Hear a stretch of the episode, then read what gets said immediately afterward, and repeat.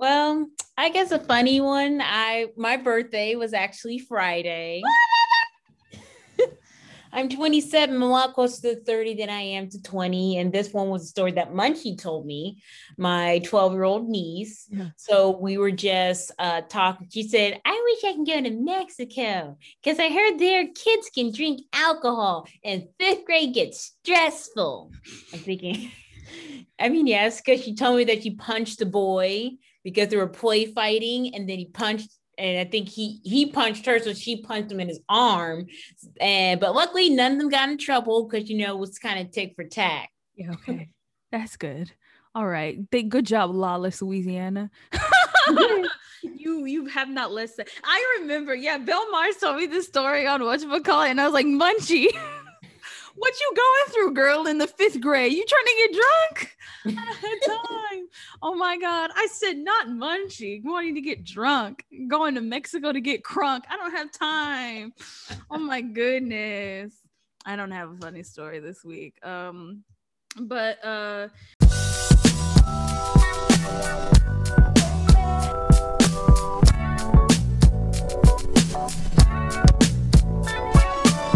we gonna start happy uh, women's history month. This is confrontational millennials made up of the two best women i know. I'm, I'm nikki ali and i'm belle mars.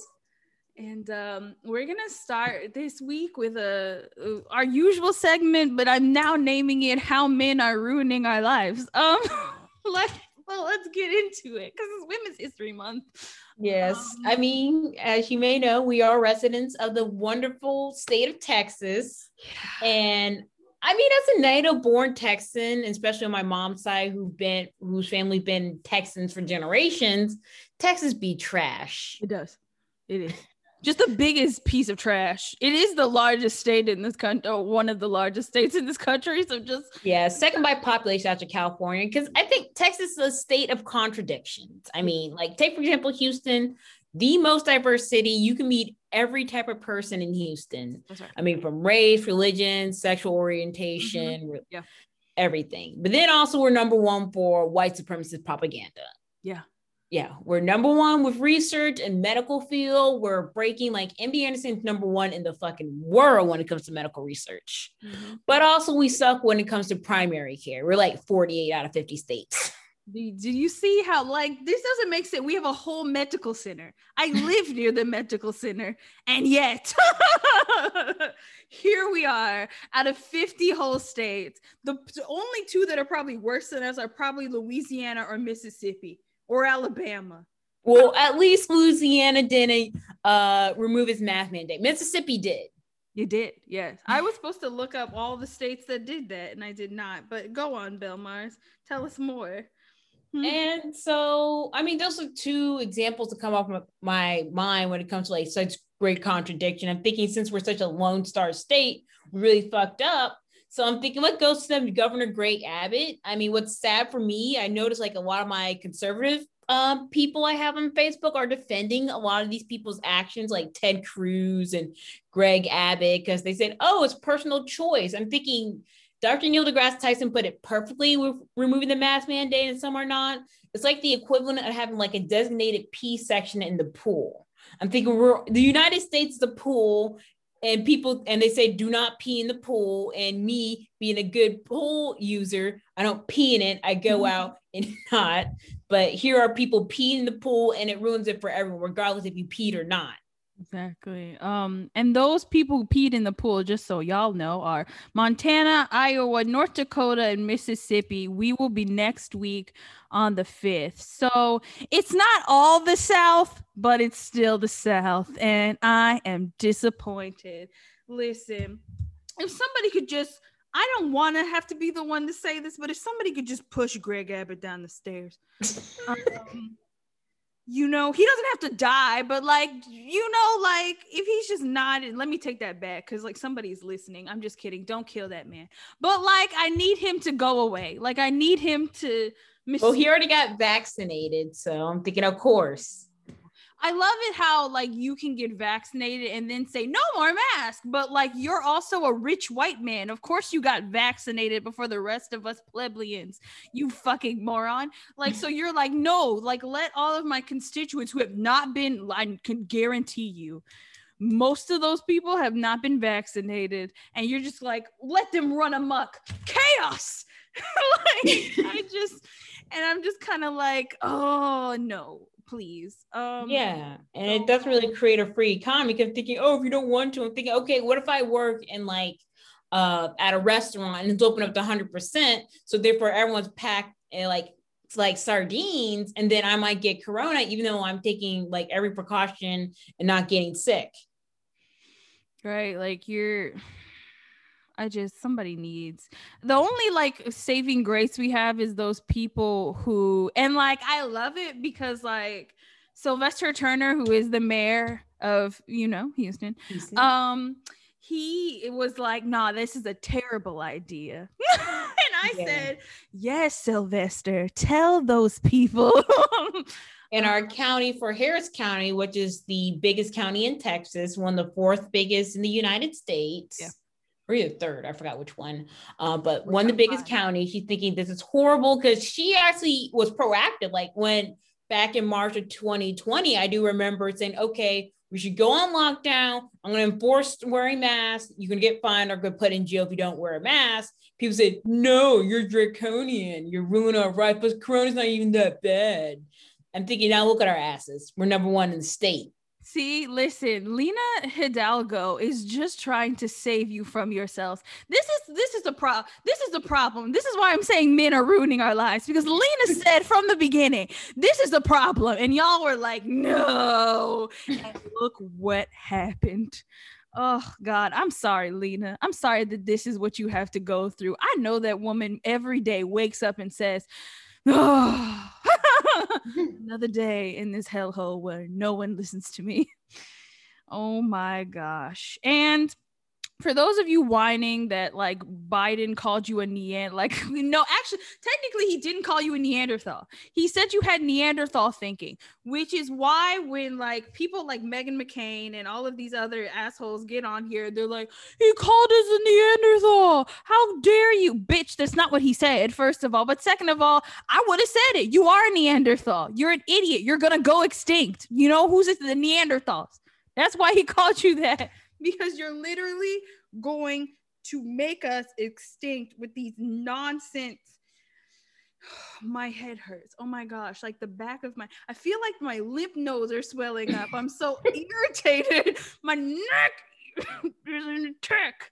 Um just like y'all. So please like if you're in Texas, please keep wearing your masks. Um and try to avoid places that have blatantly and brazenly announced that they don't give a fuck about masks. Yes, and I know it sucks. Like my birthday's this year, and usually every year for my birthday, I love to do escape rooms, like get a bunch of my friends mm-hmm. together. Mm-hmm. But I realize it'll probably be safer if I don't, and it kills me inside. That's right. Uh, listen, I love Belle Mars's escape rooms like every year. Like it's an adventure, but like, hey, she got to do it last year. She didn't get to do it this year. And well, maybe, I don't know. We don't, we haven't made concrete plans yet. But you know, like we've all had to. I didn't get a birthday last year either. Y'all need to just suck it up. Okay. Like, like shit. I know you want to go to the club and you want to get tipsy. Okay. But like, we get don't have tipsy time. at home. Liquor stores still open. That's right. Like, make a club at home. Like, you don't have to go grind on some man or woman or whatever to get your thrill. Okay. I don't have time to die because you want dick. oh, other ways in which men are ruining our lives. Um, also, no, wait, last thing. Gregory Abbott, I know why you are doing this. You are doing this. You are using this mask mandate in order to take away the heat that you have suffered because of the blackouts last Yes, I was. We were all freezing cold. I think I got some frostbite yeah. on my leg. Yeah, it's fun times. Yeah. So I'm thinking because a lot of people don't understand, like with Texas, we it's like a Republican safe haven, conservative that we like put a middle finger to all sorts of regulations. So we're thinking fuck regulation. It's like the Wild West, and we have so many different like electric companies. Yeah. So I'm thinking we're our own little island. We're the a lone star state in more ways than one. Yeah. So like we know that you're trying to take heat off yourself after y'all utterly failed the week of the ice storm. And like it's not gonna happen. I'm still gonna hold you accountable for that shit. And now the only thing you've done is further pissed off everybody else who doesn't like you. You yeah. may have made a couple of people in your base happy because yes we finally get to run around and endanger people's lives without being told no. But it doesn't matter because everyone else fucking especially in Houston. This is a most this is a very blue area. Like Yeah, most big area cities are pretty much blue. Like Austin's pretty blue, Houston's blue, San Antonio. I think I'm not sure about Dallas. Anyone I probably want to say yes Dallas. Yes, Dallas. But I have to double check that. Yeah, but it's just kind of like the only thing you're proving right now is that you are going to get voted out. I'm telling you right now, listen, let me start on that campaign. Let me write that note to self. Start on uh, Greg Abbott's get Greg Abbott out of office campaign because I'm tired of this shit. Okay, you don't need to be here any longer. anyway, moving on. Who else? What other men are ruining our lives? Oh yeah. So if you haven't heard, um, Dr. Seuss, six of Dr. Seuss's books um have been uh are no longer going to be in syndicate they're not going to be published uh we're banning them because of racist imagery um, against predominantly Asian and African Americans. Um, so, and that includes what did you say, Belle Mars? What what books? Um, a trip to the zoo. The list of Dr. Seuss books that they are no longer carrying because a lot of people are books banned. Well, I want to say banned, but no longer going to be print. It is if I ran a zoo. Mm-hmm. Uh, I don't think it's. Damn it, it's not green eggs and ham. It was six. Dr. Seuss won't be poet according to the AP News. It's and I think that I saw it on Mulberry Street. And if I ran a zoo, um, goddamn pop ups. I'm sorry. It's all right.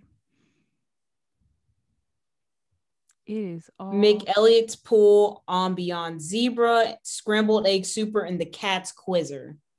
Okay. See, I haven't heard of like four, six of those books. So like the only ones I know are If I Ran a Zoo and Mulberry Street. Those are the only two I know. Yeah, Mulberry um, Street. There's an Asian guy holding chopsticks, and then If I Ran a Zoo, there was two barefooted African men wearing what appears to be grass skirts with their hair tied above their heads with a bone through their nose. Yeah. And I mean, guys, look, most of y'all probably don't know those damn books. And here's a here's an alternative, okay? Like read the popular ones that are not racist, like you know. And if you're like, well, Dr. Seuss seems like a piece of trash, I'm not gonna read them anymore. Great, there are all like all sorts of alternatives um especially for black and brown people now that is one thing i will say about the children's book sphere there's like a lot more books i think for um black and brown children now um that weren't available even to us. Like i like when we were growing up i mean i had like a couple of things like i remember distinctly i had this book about this tall ass like beautiful black dancer. Like right. it was a children's book. It was great. Um but i can't remember the name of it right now but like even that was one of the only ones i had. So right. like and I think uh, this man like had a whole thread about like the outrage behind banning Dr. Seuss books, like in which he basically described how his mother like did this whole experiment in his childhood where basically she like I don't want to say trained him, but like she made him believe that black was the standard. So like she would she would buy him books, but she would take off covers. Like so like he didn't even know the Hardy Boys was white until he was an adult. Wow. Like, he thought like she would not let them like she would not let them look at like imagery that like was was too white like she wouldn't um she wouldn't let them like watch reruns of stuff like certain things like uh, when they were older like so basically she centered blackness in their lives to where to them like the automatic thing because this happens a lot in right. when you're raised in society like this like your automatic view of things is white like when right. that's all you see obviously like when you open a book your automatic assumption is this character is white unless you're told otherwise like right. they say something like the person had sable skin or they had like you know i don't know like something like very specifically like to your culture or whatever. Right. So like she made a point to like make raise her children in to think that hey these these ba- the base of your whole entire is black because you're right. black so like every character is your character. And i think it was it was like the way he described it i can't remember all the specifics but that took like a lot of hard work to be able to completely erase the idea that like whiteness is the basis for anything. Right. Amazing. Like i'm i'm exhausted just thinking about trying to do that for my children just like being like all you watch. And now it's easier because like this man i want to say like he grew up in like the 70s so that's not that wasn't you know like if you think there aren't enough there aren't enough black characters on screen now there definitely wasn't any back then. Enough i mean there was that black is beautiful movement in the 70s too. Yeah but still like popular culture wise there definitely wasn't enough black representation back then. So right. like that had to be extremely difficult. And so for him like um uh for him like he's like I the, he said what he said was really poignant. I wish I had taken a screenshot of it. But basically he's like um all of the white people who are pretty much outraged about like um Dr. Seuss and realizing that he's racist, which by the way, I'm not sure why y'all are all surprised that Dr. Seuss was racist at one point. So was Walt Disney. Like, like what? Like, yeah. so, so was, was the creator of the Looney Tunes. Like, like did all of these men who like were born in that era 50s 60s like all of that racist white men racist yeah and also dr seuss is also trash too because i'm thinking also his wife was his first wife was dying of cancer and he was cheating on her with another woman yeah so when she died like i still love you or something like that he got with the woman that he cheated on his dying wife with cancer with and married her yeah. Like hello like these these i don't know why you put these white men on ped any anyone on pedestals but especially these white men born in this era like they're they're all they're trash like i'm sorry. They're they're garbage. Do you want me to say it in a fancy accent so it makes you feel better? Like yeah i'm thinking yeah it's trash. It's not really cancelable. It's just the sake thinking these six books don't really sell. Because yeah. mostly the books that really sell are oh the places you go you mm-hmm. give to anyone that graduates um cat in the hat one fish two fish red fish blue fish yeah the grinch who stole christmas green and uh I guess anything. Well, those are the top ones that come to my head. Mm-hmm. Yeah, and the Lorax. And the Lorax, yeah, green eggs and ham, the Lorax, all that. And the fact that you people are getting on here and just, oh, sorry, mm, excuse me. The fact that like politicians and like these other people are kind of getting on here and basically what you're basically saying to me when you get on here especially kevin whatever the fuck your name is like whatever that politician's name is that got on live and like read green eggs and ham sis all you're you're uh, communicating is that you're racist and you don't care about the fact that this man like it, that's not even the banned book first of all but second of all it's just kind of like you're missing like you're basically saying to the point i spit in your face. I don't care that asian americans and african americans were portrayed in this book like we were portrayed in like the song of the south and like all, all these other um what's the word i'm looking for um like outdated offensive yeah like big lips big butts like all of that like it, th- you know the word i'm you know the word i'm trying to stereotypical say. minstrel plays like when oh, yeah. minstrel shows minstrel.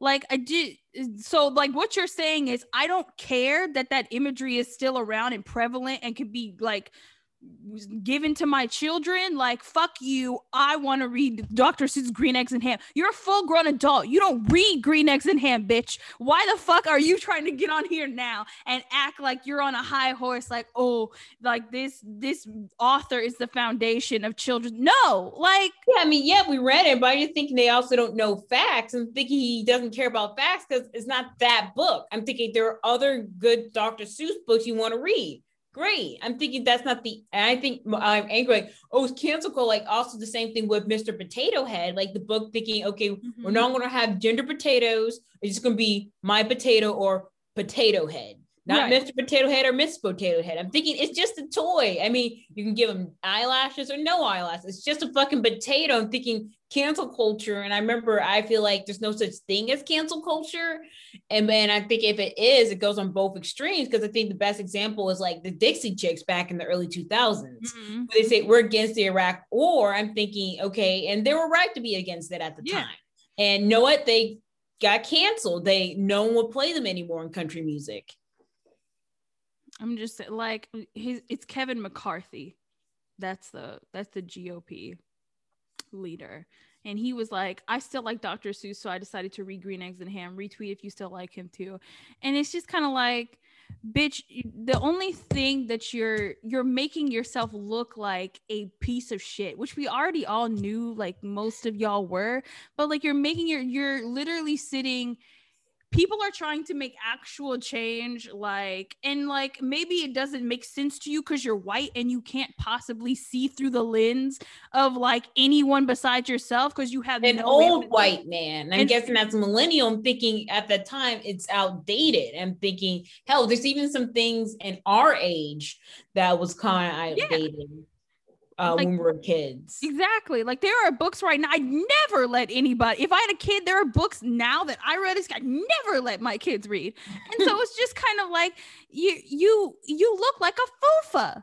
You look like a fufa. Like why you're literally sitting and you look and you choose not to have empathy for these other people you claim to want to represent and you're just spitting in their face like, "Oh yeah, um I'm sorry that Dr. Seuss like basically um made you out to be caricatures of yourself and stereotypes, but I like green eggs and ham, so I'm going to read it on a video and I retweet if you still like him. Bitch, go sit down somewhere and actually do your fucking job. How about that? Yes, do your fucking job. They're not canceling Dr. Seuss. They're not burning his books. I'm thinking, and they make it seem like he's being like crucified. I'm thinking, no. It's so that makes me want to rip out my hair. Yeah, and I love my hair, and I love Belle Mars's hair. So we Thank should you. rip our hair out. Finally, um, this week trending on the internet, um, y'all wanted us to give white men a chance and specifically you were talking to black women. And to that i say um when have we not? Like what the fuck? Like like i just want to say person like maybe personally like several people are like white men? No. But like every time I look at the television, all they're pushing in my face is that black women should be with white men. like every time I see an interracial couple, if it's not a white man and a black woman, it's a black man and a white woman. And I'm just kind of like, y'all act like those are the only interracial couples we can have. I'm like, where is like the black women with the Asian men or the Asian yeah. women with the um, Latino men? Where is that? Like, what? Exactly. One person on Twitter said hashtag give white man a chance can easily be shot down with one single name today, Greg Abbott. right? Like, no, like it's just kind of like, why? Why? Why? Like we, uh, you know what? This like the hashtag should have been. Somebody should have done like a counter hashtag that says "Give all men a chance." y'all hate Black Lives Matter and y'all want to come up with this All Lives Matter shit. Give all men a chance. That's yes, right. So because I guess I got some background for those words trending. Said apparently the conversation started on an app called Clubhouse. Yeah, Clubhouse. I mean, it's the only reason why I would ever want to get an iPhone to get part of Clubhouse. Right. It seems like consists though the system's young enough that the sources looking down will provide. Clubhouse is invite only. I was basically live podcasts, talkback, radio show channels. There was a room and there was discussion how Black women in Europe and their dating experience. One of them came out was that expanding their potential dating pool outside their race, hence hashtag get white men a chance. So that's what the original content has, as far as I can tell. Though we'll be interested someone were to post the audio from Clubhouse onto a public forum. Since then, it's taken out without context. So I'm thinking, yeah, give white men a chance. Thinking there are other men, why not Asian men a chance? Yeah. Or what if you're done with men at all? Give like, I don't know, give other black women a chance. Yeah. Black somebody responded, they're like, at this point, just date black women, black women. Like they're just like, give black women a chance, black women. How about that? Like just it's just kind of like, y'all, what is this nonsense? Personally speaking, I haven't been I haven't been like, yeah, I'd get with a white man and man in a while. Not since college. And college was God, like seven years or something like that. So, like, I'm not entirely here for it. I'm not gonna say like if I meet a decent white man, sure, but like I'm not going out of my way to get with a white man. That's all I'm gonna say about that. Okay, like no offense, but also all the offense. because listen, again, I as I said, men are ruining our lives. And a lot of the times it's white men okay? That's all i need that's all i have to say about that. So i'm very wary of y'all all right? Yeah i mean you have to be careful make sure that i'm not being a fetishist i mean fetishize because i remember yeah. i had one experience with a white man. He was jewish white man. Mm-hmm. and yeah, of course he had very thin lips um and uh, he was an only child. Uh, he told me he was very much into black women. Um, he told me about one experience with his dad. He brought a black girl home, and his dad was like, "God, think of your children." And his dad rather him be be gay than date a black woman. I'm thinking, God damn, that's harsh. I mean, what if your son goes gay for a black man? Yeah, that's right. You gonna take and the black? You weren't even that serious kid. to consider kids. And thinking, and what about our kids? Our kids will be considered beautiful. That's right, because children are a blessing. What's wrong with you? Um, but yeah, bro, like that's how uh I think that wraps I think that wraps it up for the for Yeah, the- and for a second that was give white men a menace. I'm thinking, oh when I first saw that hashtag, I'm thinking, what the hell? White men are menaces? I'm thinking, okay, that's an interesting hashtag. That's Good true. on on Women History Month. right. That's true. White men are menaces. they are sometimes you know what? Tell it like it is. Um, but yeah, like that. I don't know why.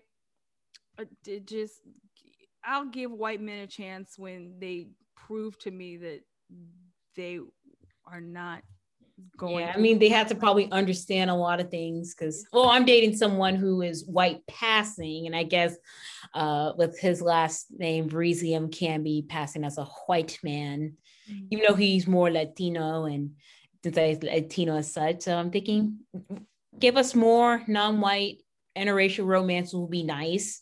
I mean, what about a Mexican and an Asian or black and a I don't know. I'm not sure if Persians are considered white. Maybe. Maybe they know. consider themselves white. I you know what I saw the other day? There's a movie on Netflix. I can't pronounce the name, because it's like in I want to say it's in Hindi and then also in Nigerian. So I'm like, I can't pronounce either of those words. But like it's about this like um I think he's a Hindu man um who pursues a Nigerian woman. Mm and it's about their oh i think it was probably when nollywood meets bollywood. Mm-hmm. so bollywood's over dramatic nollywood can be over dramatic. I'm thinking okay that's a great mix between those two. I- am down for i need to check it out. Yeah i'll send you it afterwards because i'm gonna butcher the title but i want to watch it.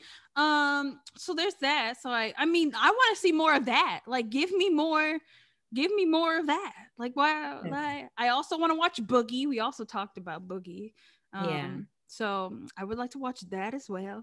Uh, but I'm just saying, like, stop putting us with white men. Like, it's boring at this point. I'm bored. Like, that's all I'm saying. Um, oh, but that concludes um how men are ruining our lives segment. We're gonna move on to our main topic of conversation, which is women's issues, because it's Women's History Month. Yay! Yeah, and I have an article from Politico in 2019 talking about different women's issues. Mm-hmm. Let's see. So we're just gonna be spitfiring, basically, like telling you what needs telling you our opinions and what needs to change in our opinion honestly okay. and have like different people um facing women so it's like um see one of which is the lack of women in position of power so for example amy klobuchar said one of the struggles underlines that all of our policies can continued lack of women positions of power from corporate boardrooms to the courts mm-hmm. to political leadership around the world. The lack of women in senior positions continues since Semite a progress issue from pay to humanitarian to discriminate in all forms. The sooner we understand that the lack of women leadership really holds back not only women, but all people, the sooner we'll be able to advance society as a whole. Right. Yeah. And like you can see that obviously, like she said, you can see this in corporate positions. And I mean, as somebody who pretty much has been in a corporate America situation since I was like, Jesus, it's been like four years, five years at this point now. Like, there really aren't like a lot of women. Like, I will say this like, the first job I ever had, like, the VP of that she was it was a it was a woman and like that was really great for me to see especially starting off um but it was the marketing department and you know stereotypically most people leave marketing to women like right. every marketing department I've ever been in has been run by women. No marketing department has ever been run by men, ever. and like we've never had like in my first job, that was the largest marketing department I'd ever been in. And there were one, two, three, four, four men out of 20 employees. There were four men that worked in that department. And most of them were doing like audio visual and then one of them was a writer and so like that was like i mean it was great to see that in that position of power but most of the other departments finance which right. you know has to do with math uh like um what else uh finance um mm, like uh, really like the the head like doctor was a was a male obviously um because i worked in a clinic setting. Yeah because um, a lot of people point out like say medical school like with medicine um the older generations are primarily run by men but more and more like more women are entering into medical school as well. Mm-hmm. yeah. Um which is good. Yeah that's a it's a good um but is it um, i think my follow-up question would be is is the like the higher tier medical professions like doctors and um like uh, physicians assistants and things like that are they balancing out as far as men as women? Or are women still primarily getting into nursing because that's our that's where people delegate us? Um I think uh, I mean, slowly it's coming up because you know, like for example, like say top hospitals are still run by men or like deans, but I think it's slowly become more and more measured out because I'm thinking there are benefits to have like women in medicine because mm-hmm. I'm thinking like with certain women, um, they can probably communicate and can read facial expression. Like I guess it's uh it's stereotypical that women can read facial expressions better and there still is discrimination because i know like many times how many female doctors come in thinking oh you're the nurse.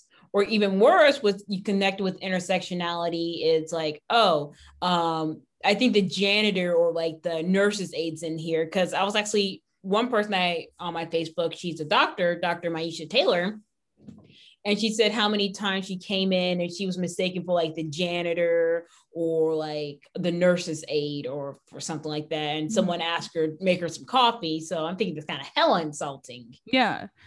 Um yeah but like that's just, that's one example of like in the medical profession. But i think like a thing that like really um aside from that like women just being debased just simply for being a woman and like especially in that area is that like there's a lot of competition especially in a corporate setting right. um and then the more masculine presenting that job seems so i've worked in I've worked in a medical type situation. I worked in oil and gas, and now I work in government. So like I I have a very like experience as far as like the workforce in oil and gas, everybody was a white man. Okay, like that ran a department. Most of the like eight out of ten times that was a white man. So like the head of like the only or it was a man. Like so like the head of finance a, a, Hispanic man. Um, right. the head, the three heads of the company, all white men. Um, like the head of every like technical department, a man, usually a white man. Yeah. Like, so it's just kind of like again, like my department and HR, only two departments ran by women. So it's just kind of like there's like and like even if there you have a woman who has the technical skills or like who's come in and has the sort of leadership opportunity, like that leadership, those leadership skills. If there's more than one woman, it's kind of like there's a lot of like people breed naturally competition or whatever, right? So it's just kind of like let's just say in a department like the finance right. department or whatever that in in in the oil and gas field that I was in, he was the head and every single other person in the finance department was a woman like, I kid you not, which was amazing. Like, there was literally no other men in the department, it was all women.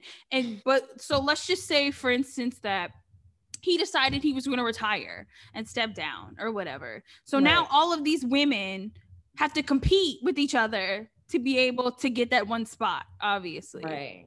And like, it, it's just like competition is naturally bred in corporate America. Like, it's like nobody would ever think or if they even got a chance at all to be able to become the head of that department, they might just hire another man. You know what I'm saying? Like that opportunity might not be extended to them at all. So, like, here you have on one side, whoever is in charge of hiring, like all these women competing with all this experience, and you have outside applicants who happen to be men, and you, they're usually, men are usually picked because of those um you know those stereotypical things that people like put against women like oh what if you become pregnant and like you right. can no longer like work like we're, we're gonna be out of work for so long or oh, you know, like if you decide to get married, like then we're gonna be like uh like at a disadvantage because you're gonna have all this time taken away from you because you're planning a wedding. So the things that people attribute to women are then used against them,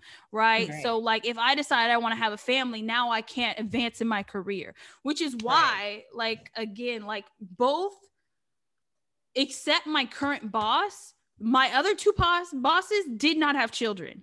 They don't right. have to, and they were older. Especially my first boss, she's in her 60s and 70s, no children to speak of. Um, yeah, the boss I had in oil and gas, like the, the white woman who was over me in oil and gas, no children. She was like, she's in her 40s, no children right. whatsoever.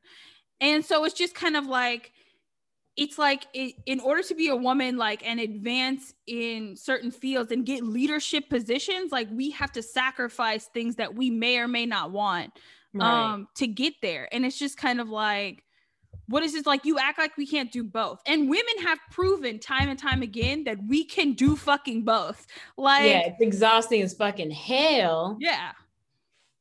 But we can do both. I mean i i remember there was somebody was it a woman in parliament in the UK? Like she brought her daughter to work one day and she like simultaneously managed to keep her daughter quiet and like content while also arguing for a bill on the floor. And I'm just like, if that doesn't prove to you bitches that we can do both, I don't know what the fuck does. Like, how, like, if Beyonce can tote around Blue Ivy and then also dance her ass off, every other woman is able to have a child and also be in a leadership. It's not we we get shit done. Like you act like we don't run whole households. If we can run a whole household while your ass is at work only doing one thing and taking care of a kid, we can also run a whole country. Let's be clear.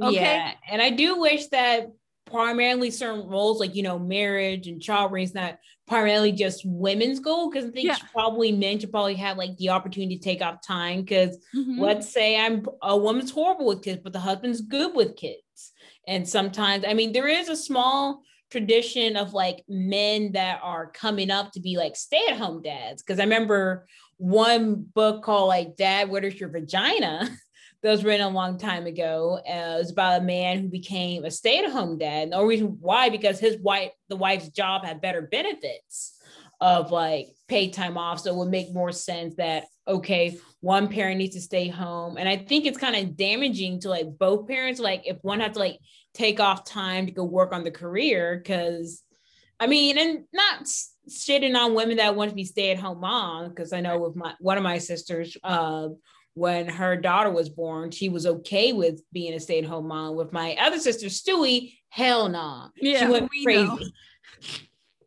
We know, girl. Ooh, we know. But yeah, to to your point, that's I mean, that's and when you think about it, especially with children, the the the thing that's stereotypically done is you as a man, like you should, if you're in that type of relationship, let's be clear this is for heterosexual relationships primarily but as a man like you and you're like having a child you know like the the the with a woman like you know and you had sex and you got her pregnant or whatever you know that way it, mm-hmm. that that's your legacy essentially right. because they not getting my last name unless well i mean and more and more now like women are being like hyphens or whatever yeah. but like it, when i like the traditional thing is i marry you i get your last name and any of these children are automatically yours dun dun dun dun dun because they got your last name. I don't get a legacy carried on. Nobody nobody thinks about that when it comes to women. Now to like let's be clear my children gonna have long ass names because you getting my last name, damn it. Okay, do you understand me? so the kid's gonna be getting a hyphenated last name? Hell yeah. Or I'm gonna smush the two names together. I don't know yet. Uh but like you getting my last name, ain't no doubt about it, because uh it's not just you didn't just come for your daddy. I had to push your big head out. You better have my last name, damn it. But that's what I'm yeah, saying. Like, about, like alcohol, sushi, and cold cut meat. Exactly. Like that's that's the whole thing. Like I like that's your legacy. At the end of the day, you have to it's good if both parents are there for the child rearing process. Like right. the idea that like men should not be allowed to be in their child's lives for those first couple of months is insane to me because yeah. you need to bond. Like you need how are you supposed to have a decent relationship with this child when you don't even spend time with this child. It should that should not be the norm. Like it should be I've had a kid, I should at least get like 30 days, 2 weeks something to be able to bond with this kid that just came out of my wife's womb or yeah. whatever. And I really wish United States would have better like maternity leave because a lot of times a lot of women do like unofficial maternity leave right. where they use their vacation time their six days to probably get like 12 weeks off yeah. And a lot of people worry about, oh, if you hire a woman, you have to worry about them getting married or getting kids. Or thinking, okay, it's more of a balance.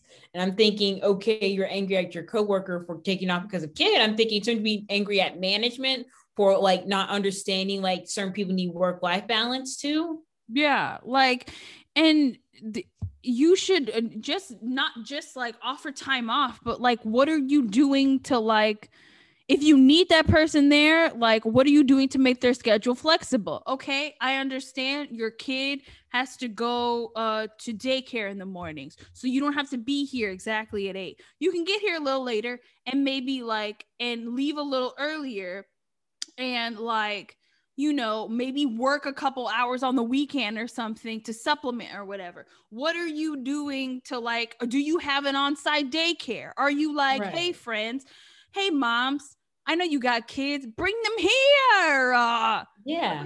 I'm guessing calling out one man. Let's see if we can pull the article up. Uh, it was about this Idaho, uh, this uh, politician in Idaho say we shouldn't fund child uh, preschool because it would take women out. Um, it would put women outside the home. I think so. I'm going to pull up that article. So I mean, just hearing that sounds ludicrous. I'm thinking, I thought if you're supposed to be Republican, it's supposed to be good for the economy because you think if women sit out, that's like millions of year money lost. Yeah, that's affecting Um, your bottom line. We're a large percentage of the workforce. I don't think y'all understand that. Like, more is. homes are dual income homes than not. If we don't work for y'all, y'all don't get money. Yeah, exactly. And then Shit. sadly, especially in this day and age, unless you make a lot of money. Oh, and I guess should we also talk about the Texas School Chivalry Project? Fuck is that? Ooh, Belle Mars, tell me more. Hmm. So this school in our wonderful state of Texas, in Shallowater, Texas, a chivalry Sounds been given to them, instructing girls to dress feminine manner to please men, walk behind men, daintily after their feet were bound, and not complain and whine. And they're expected to lower their heads and curtsy for men, clean up after men, cook for and bring a drink to the men's class. This goes on for an entire day, even at home. I mean, what type of bullshit is this? I never did this shit in high school. We never did. No, like I've never done this in my life. What the fuck are you talking about? Who who came up with this shit? Let me write a letter. A strongly worded letter. Yes, lady must work behind or outside class. Lady cannot show intellectual superiority if it would offend the men around them. nah, we fighting. Like if somebody this is like when when black moms have their kids come back and they're like, Our teacher today told us to pretend to be a slave and imagine what it would be like. That would be me. The same thing. If my kid came back and they were like, today we had to we as a, all the girls in school had to um bring drinks to men's classes and not answer any questions. Listen, who do you know who would be going up to the school immediately? It would be Nikki Alley to curse somebody the fuck out. I'm bringing everyone in my clan. Every single female in my clan is also coming. My mama, my grandmama, my other grandmama, all of them are coming. Okay. And we are all going to curse every single administrator in that school out. We I'm cursing out the little boys. I'm cursing out the men. I'm cursing out all the women who are complicit. All of y'all is getting a piece of my mind. You're not gonna like it. Okay. That's all I'm saying. That is some bull. Oh my god. I would fight somebody. No, I would fight somebody, Belle Mars. I would fight somebody. Whoever came I'm like, who came up with this? They would have to tell me, and I'd fight that man. I'd fight him. Uh, right in, in his classroom or outside the school. I'd be like, put me on World Star because I'm fighting him. oh my god. Y'all can't do this. Like, Yeah, it's a stupid out. I'm thinking, especially for Women's History Month. yeah. Okay. in, in Women's History Month, this is what y'all doing? Uh-uh. Okay. So, Idaho lawmaker draws ire after saying mom should stay at home. A decision by Idaho lawmaker to reject six million federal grant to improve early childhood education and come from one mark who say mothers belong at home, raise the ires of women. So he said, "Who?" Um. So. What- He said the goal of the law was to be able to take our children from birth and be able to start indoctrinating them and teaching them to be activists and do other things that we feel parents and people come from a conservative knows they are inappropriate. I don't think anyone does a better job than mothers in the home. And any bill that makes it easier or more convenient for mothers to come out of the home, let others raise their child, I don't think that's a good direction for us to be going. That is bullshit. What are we in? The 1800s, bitch? Like, people. Let me be clear. Yeah, because he said he meant, and he apologized. He said he meant the words as a compliment, not an insult. That's So I'm thinking that's bullshit. I'm thinking, where does fathers fit in? no, no. You know what you said, and you not. You're not upset about what you said. You need to stop. Here, let me be. Let me be clear right now. One person does not raise a child. Let me like there. There, you can have a significant impact as one person, but one person does not raise a child. Children are raised by villages. Okay, so the idea that like you know, oh, we can't take the mother out of the home. Bitch, grandmothers, aunts, friends, uh, random strangers sometimes. Like I'm on the side of the road and I want to tie my shoe. Hold my baby real quick. Random woman who I trust. I need to tie my shoe. Like these all contribute into you can't sit up here and be all like anything that takes the woman out of the home is detrimental to the child. Are you stupid? women invite other women and men into their home to help raise their child that they know and trust all the time. Like, so this idea that like only women are no, that y'all need to get out of this mindset that the women are the reason that children are like that people are formed. It, we're not the only thing, okay? Like I and it's no disrespect to single mothers or like women who have to who have been in, forced into a situation where they have to raise a child on their own that's no disrespect to them but they need right. more than just one person that's not right. that does not a well-rounded individual make like that doesn't happen so like this idea that just like we're the only ones that are supposed to be responsible it boils my blood okay? Like yeah. and it's something that like obviously because of this the older generation keeps trying to push onto the younger generation and it pisses me off. Like my love my parents bless them. They like my brother big head he has no wife okay he's encroaching upon 40 sorry he's gonna hear this later and be pissed at me. I don't care. He's encroaching upon an elder age. He has no wife and no children.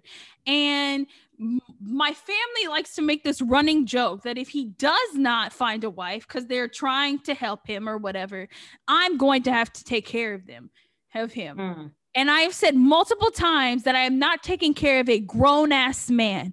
You can take care of yourself. And they just laugh it off, even when I get pissed.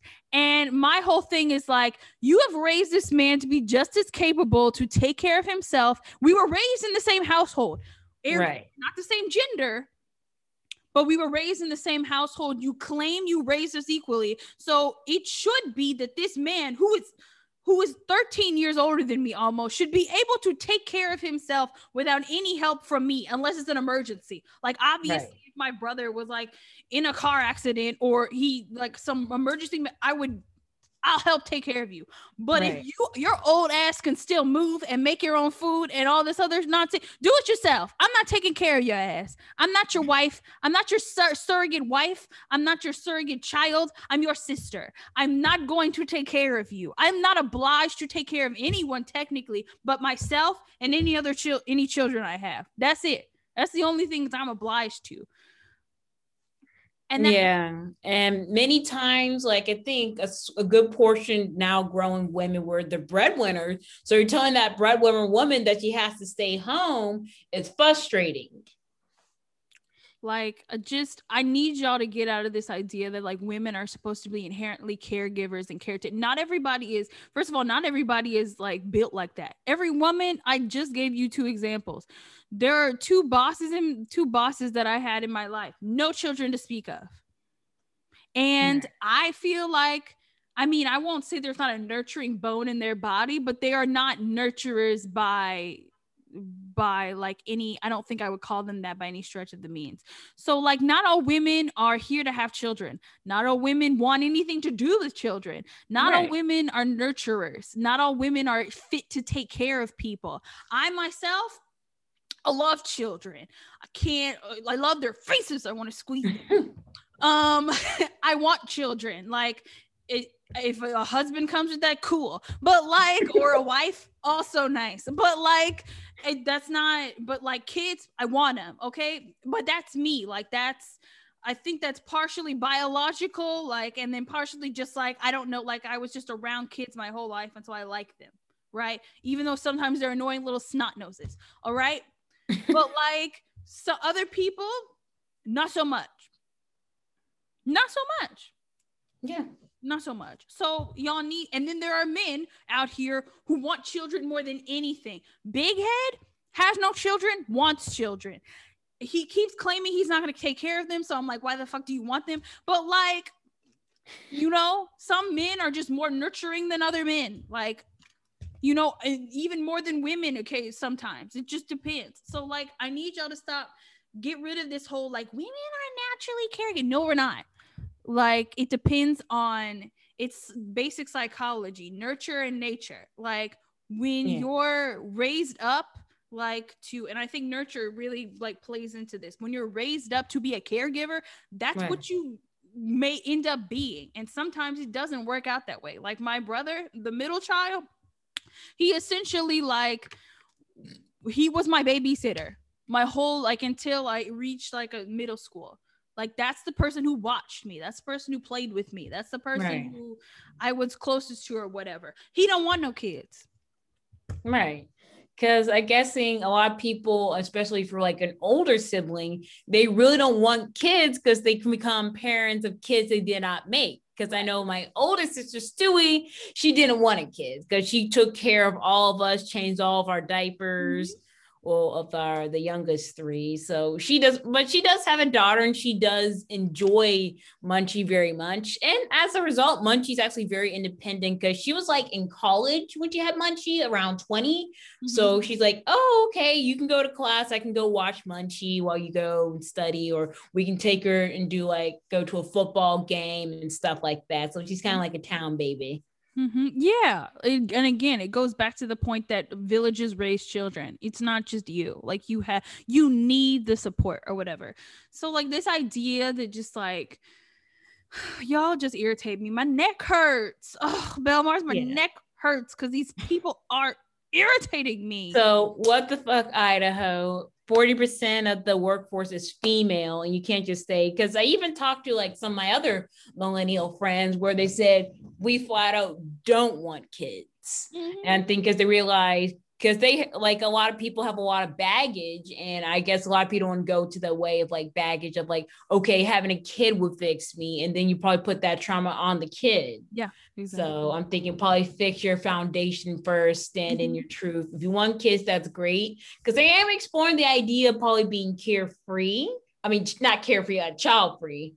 Because uh, I'm thinking, because I thought, oh, I have to have kids. And thinking, okay, there's also the option of not having kids. Because yeah. I know with uh, my partner's aunt who is i think she's an older age she's not married she has no kids and i think she's living her best life because she lives in my well near my neighborhood two story house drives a lincoln i'm thinking okay she looks looks pretty happy yeah, you people can be perfectly content without children. Listen, that first boss I had, rich, no kids. Like just you know, like the, so if that's what you want, that's what you want, and we shouldn't shame women for not wanting kids.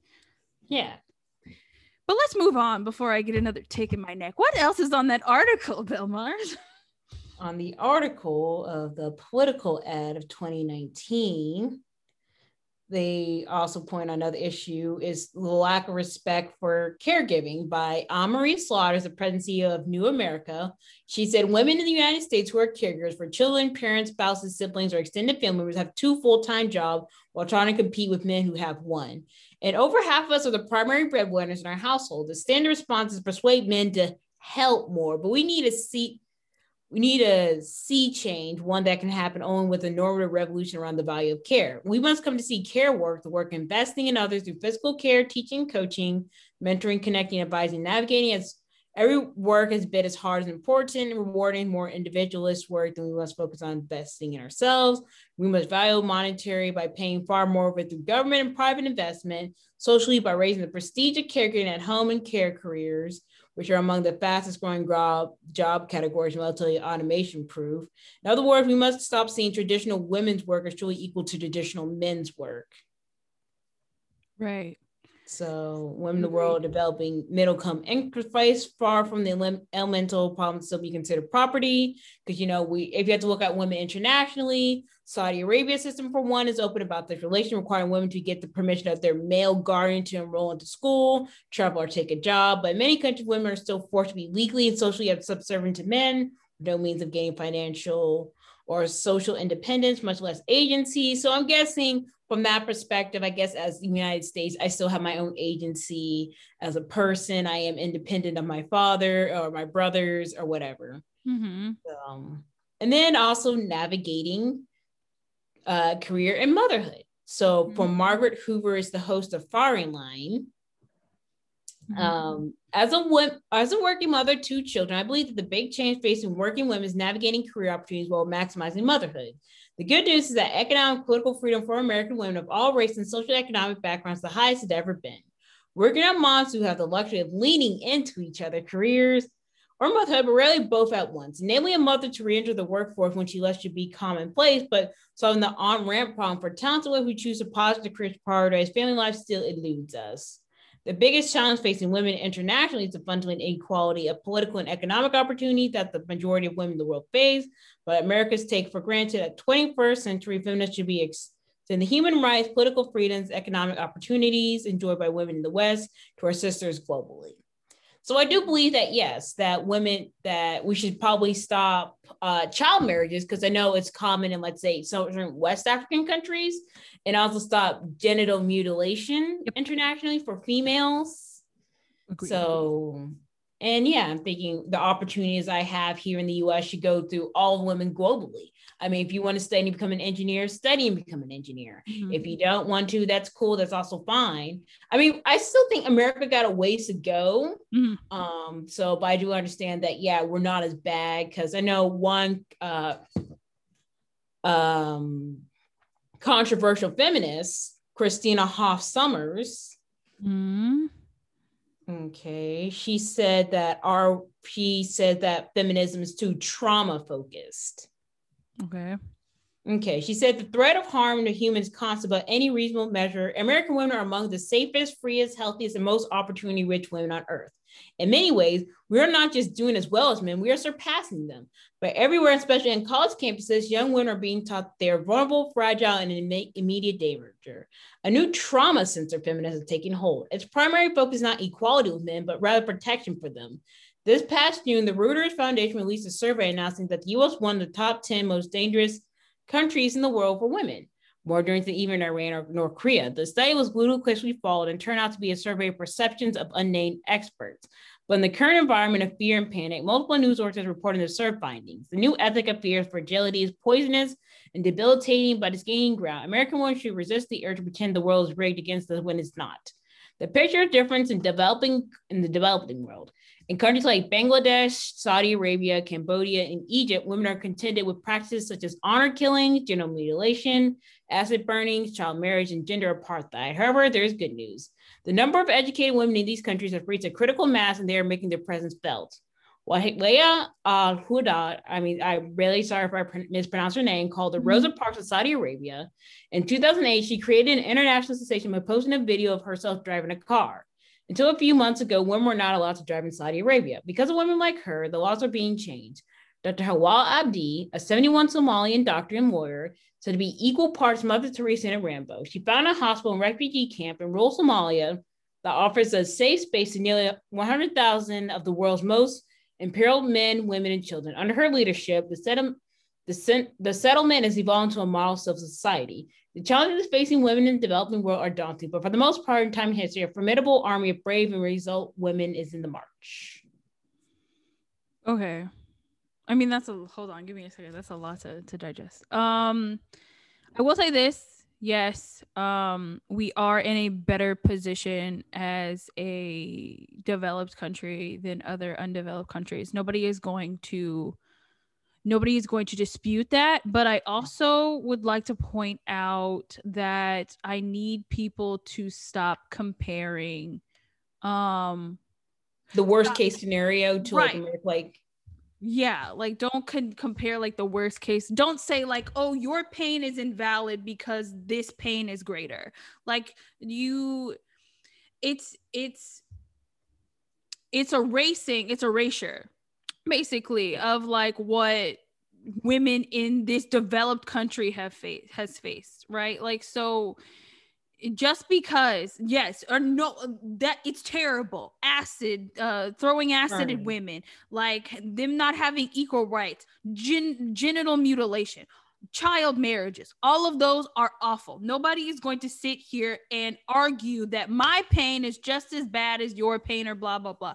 But we're in this country and as developed as this country is supposedly supposed to be as more progressive as we are supposed to be than everybody else we still can't sit here and deny that men do not rape that men do not kill that men do not sexually harass that men do not um do all these laundry list of things to women in order to uh to push them down and make them secondary citizens, right? Like i'm not going to sit up here and act like i'm a, a, total victim but the the mentality of this country is if you're a woman the way that we're taught like i can't speak for belle mars obviously but as a mm-hmm. like as i was being raised up like it was you're not something like you you aren't alone with men unless you're you're related to them because you, especially if you don't know them because you don't know what they're going to do to you yeah, because I think I also was raised in like that second Baptist church where kind of like boys will be boys mm-hmm. type of mentality, and kind of like my mom kind of passed that on to like pass it on to my siblings of thinking, okay, if you're a girl, you can grow up to be a whore. Where I have an older brother who can do what he wants. Like he was a high schooler, dating a middle schooler. My mom was okay with him spending the night. But my sister, who my other sister, not Stewie, uh, was a freshman. She was dating like a junior. He wanted to take her out just to go to the rodeo. And she said, Oh, you're gonna be a whore. I'm thinking those are two different situations. Mm-hmm. So I'm thinking kind of like a guy, he gets a pass. I'm thinking, yes, I mean, honor killings, child marriages are horrible, but I'm just thinking, okay, but saying that we need to make some societal changes, like, okay, like have child rearing open, uh, child rearing or the pay gap or addressing these issues, I just think it's kind of either, it's kind of like they said to either A, it's kind of like what aboutism, like, oh, what about Saudi Arabia? What about Nigeria? What about mm-hmm. these other countries mm-hmm. where women are not doing so good? You should be fortunate. I'm thinking I should just be grateful, is what you're right. trying to say. No, what you're trying to say is you should be complacent. Like things are good for you, so why are you fighting? And it's just like it's if I cannot walk down the street without keys in between my fingers or a uh a a whatchamacallit gun in my hand, like a stun gun in my hand, because I like I've been raised essentially by the society not to trust men, especially like at night, then like we're not in a good situation. Like, uh, yes, we may be in a marginally better situation than them, but I I I it's dark outside right now. I live in the inner loop of Houston. There's no way I'm going outside and walking around, at least not without a taser.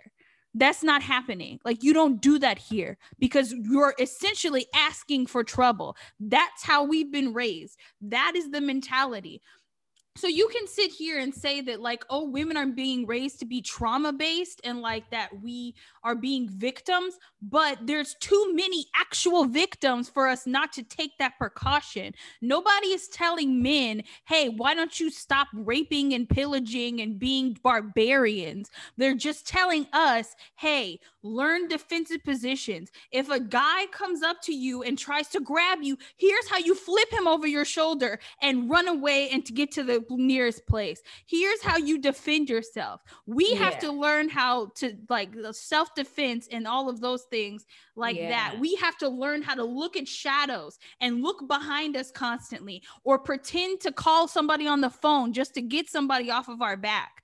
But y'all can't be told that uh you know don't if a woman says no to you it's okay just move on and don't follow her to her car so that you can yeah. do something to her. Really? And to me, it's kind of narrow minded. It's not like all women's better because I'm thinking, yeah, like let's say black women are out out achieving black men. Mm-hmm. That's one example. But I'm thinking right. also it's not all the same because I'm thinking certain women get target more. Like if you're a trans woman or a lesbian mm-hmm. woman, they're kind of get uh killed or get abused more because I'm thinking certain areas there's something called corrective like i'm thinking okay give her the d she turn straight i'm thinking it doesn't work like that yeah. and that's rape mm-hmm. yeah and it's just like these things and and we've seen too many people skirt by with getting away with these things brock turner um I mean, there's a count again, there's a long list of like people who have gotten away with heinous crimes against women to where we what else are we supposed to think when like when these things happen, nobody does anything about it.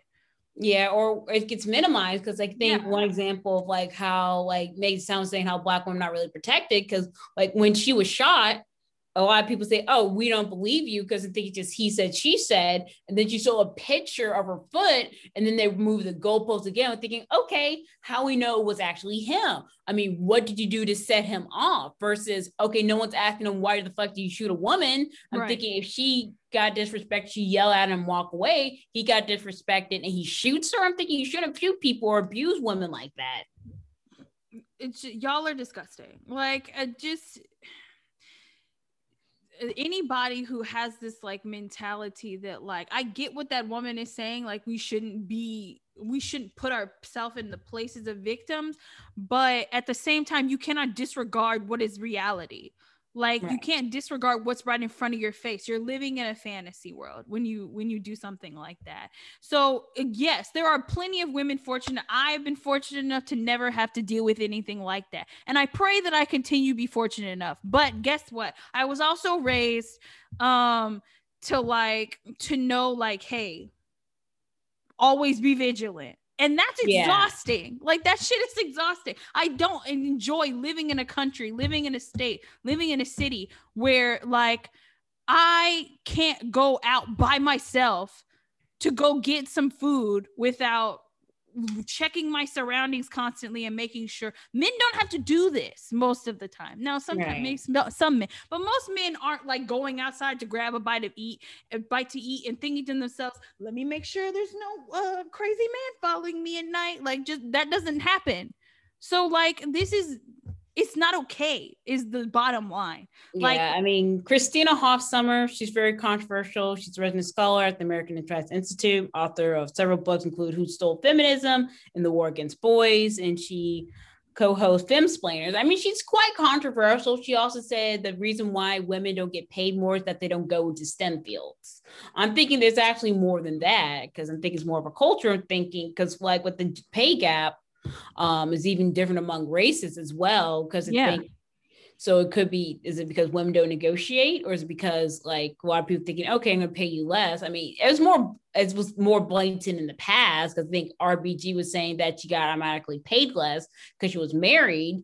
But also the fact is, I think the culture puts a lot more pressure on women than on men. Like, for example, um, they used the example on uh dang it what's it called uh freakonomics uh, uh-huh. about the pay gap let's say two people a man and a woman they went to the same law school they graduated the same rank they get accepted to the same uh firm they still work but let's say they both get married we both have a kid they both get divorced but many times child rearing still on the women. So she's thinking, mm-hmm. okay, I can't go to this meeting. I have to go take my child to soccer practice, or I can't take this case. So she'll either A, not move up in the career, or B, um, probably have to go to a different law firm that probably that doesn't pay as much or be a little bit more flexible with the schedule. Yeah.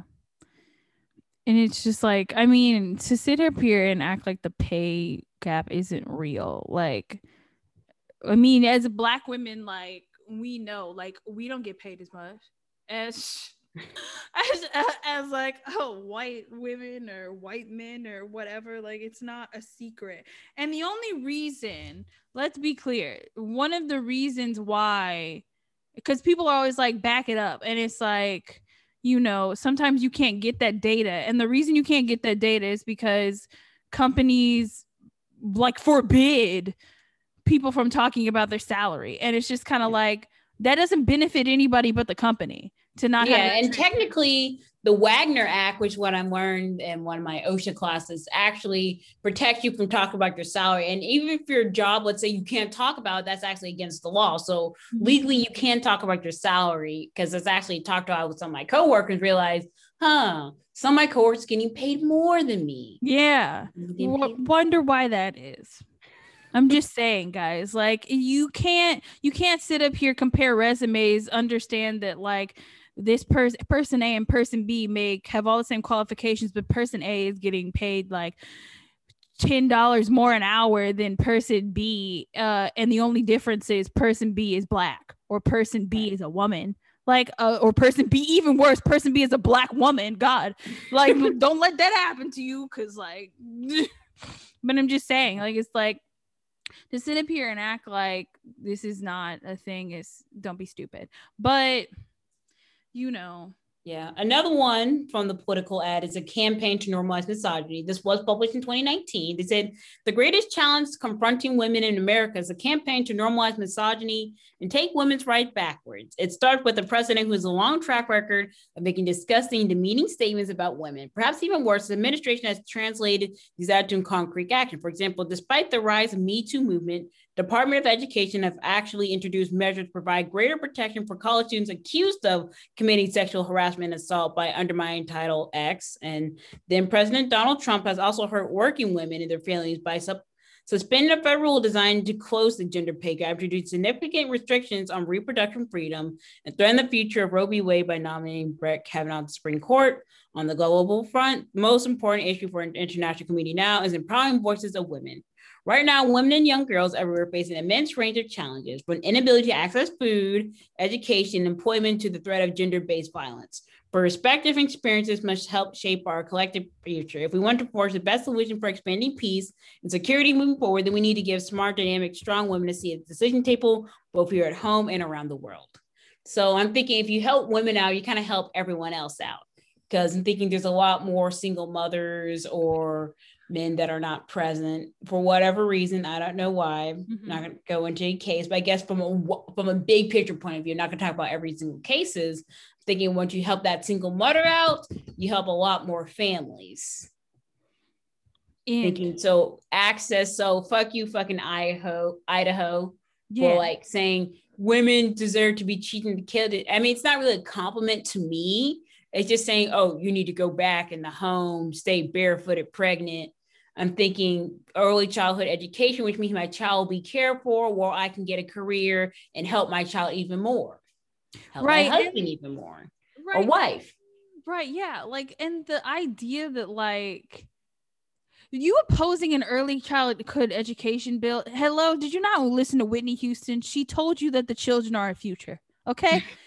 like, uh, why would you? Why would you tear down a bill that is going to build up the future if you're not afraid that they're going to do better than you.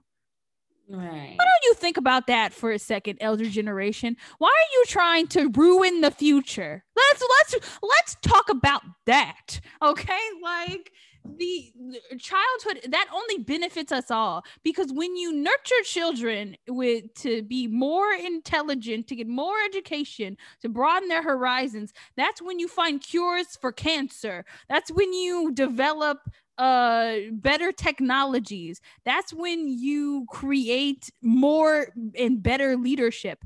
Why on earth are you tearing down an early education bill because you don't want women to get out of the house Right. Anyway, um oh my gosh. But um yeah, no, I agree with her. The statement that it's just kind of like yeah, like we're I'm trying to go back to her first point, like, but I'm there's too many thoughts in my brain. So she's just so her first point was essentially like, yes, trying to we i think people are trying to grab back holds of misogyny and kind of make it the norm again and it's just kind right. of like but who does that benefit though because misogyny doesn't help men out either honestly at the end of the day right. like you tearing down women the only thing you're going to get out of tearing down women is gaining the admiration of women who are basically pick me's. And you don't right. want to pick me. Exactly. You don't want to pick me. You think you, but you don't. Like, you don't want to pick me. Okay. That's all I'm saying. Like, that's how you get bitch made people. And that's not what you want. That's how you get small dick energy. That's how you get. I'm so, I'm just like, that's, you think that you know what you want, but you don't know what you want, man. You don't know you don't know. That's that's all I'm gonna have to say. For the men who agree, you don't know what you want. You mm. think you want a subservient whim, a woman who is docile and um, will do whatever you say and will tear down other women for you in a heartbeat. But sounds like insecurity on your part. Right. Like you're you're what is that gonna accomplish for you? Like if somebody if somebody if a woman is that eager to get with you because of you know that specific misogynistic opinion then she can just as easily leave you for somebody else. That's all i have to say because that's the way of the pick me. Okay i've observed them in the wild. I know. I know um but this is not to tear down on women if that's your if that's your um, if that's what you want to do, that's what you want to do. Um, what else you got, Belle Mars? okay, so I was also looking up on at R as finishment feminists. It happened eight years ago. So a guy says, "Can you give me actual ex- uh, discrimination against women?" And a lot of people point out how women kind of get fired for being pregnant or appearing pregnant, or the difficulties like a woman that's pregnant looking for jobs. Um, see.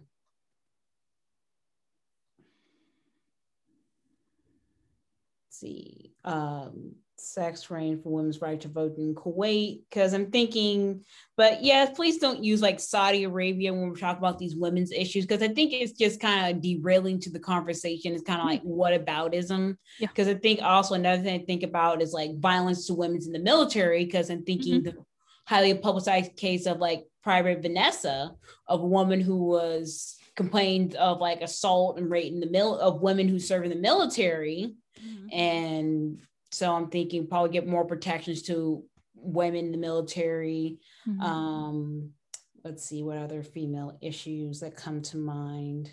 Um, I think I mean you brought up Megan Thee Stallion, and this is a good like kind of segue. I mean, not to what you just said, but like I think about like a lot. I think a hot button topic for a lot of people is sexuality and how women display their sexuality. Um, and how oh, yeah, like, like the, controversy of WAP and yeah. very much sexualizing rap because we just I mean I mean not everyone likes rap. I guess you like what you like. Me mm-hmm. personally, I guess I like I love rap. Or I love all types of music, K-pop, mm-hmm. yes, instrument, uh, classical. I mean, Mozart is hella hella dirty.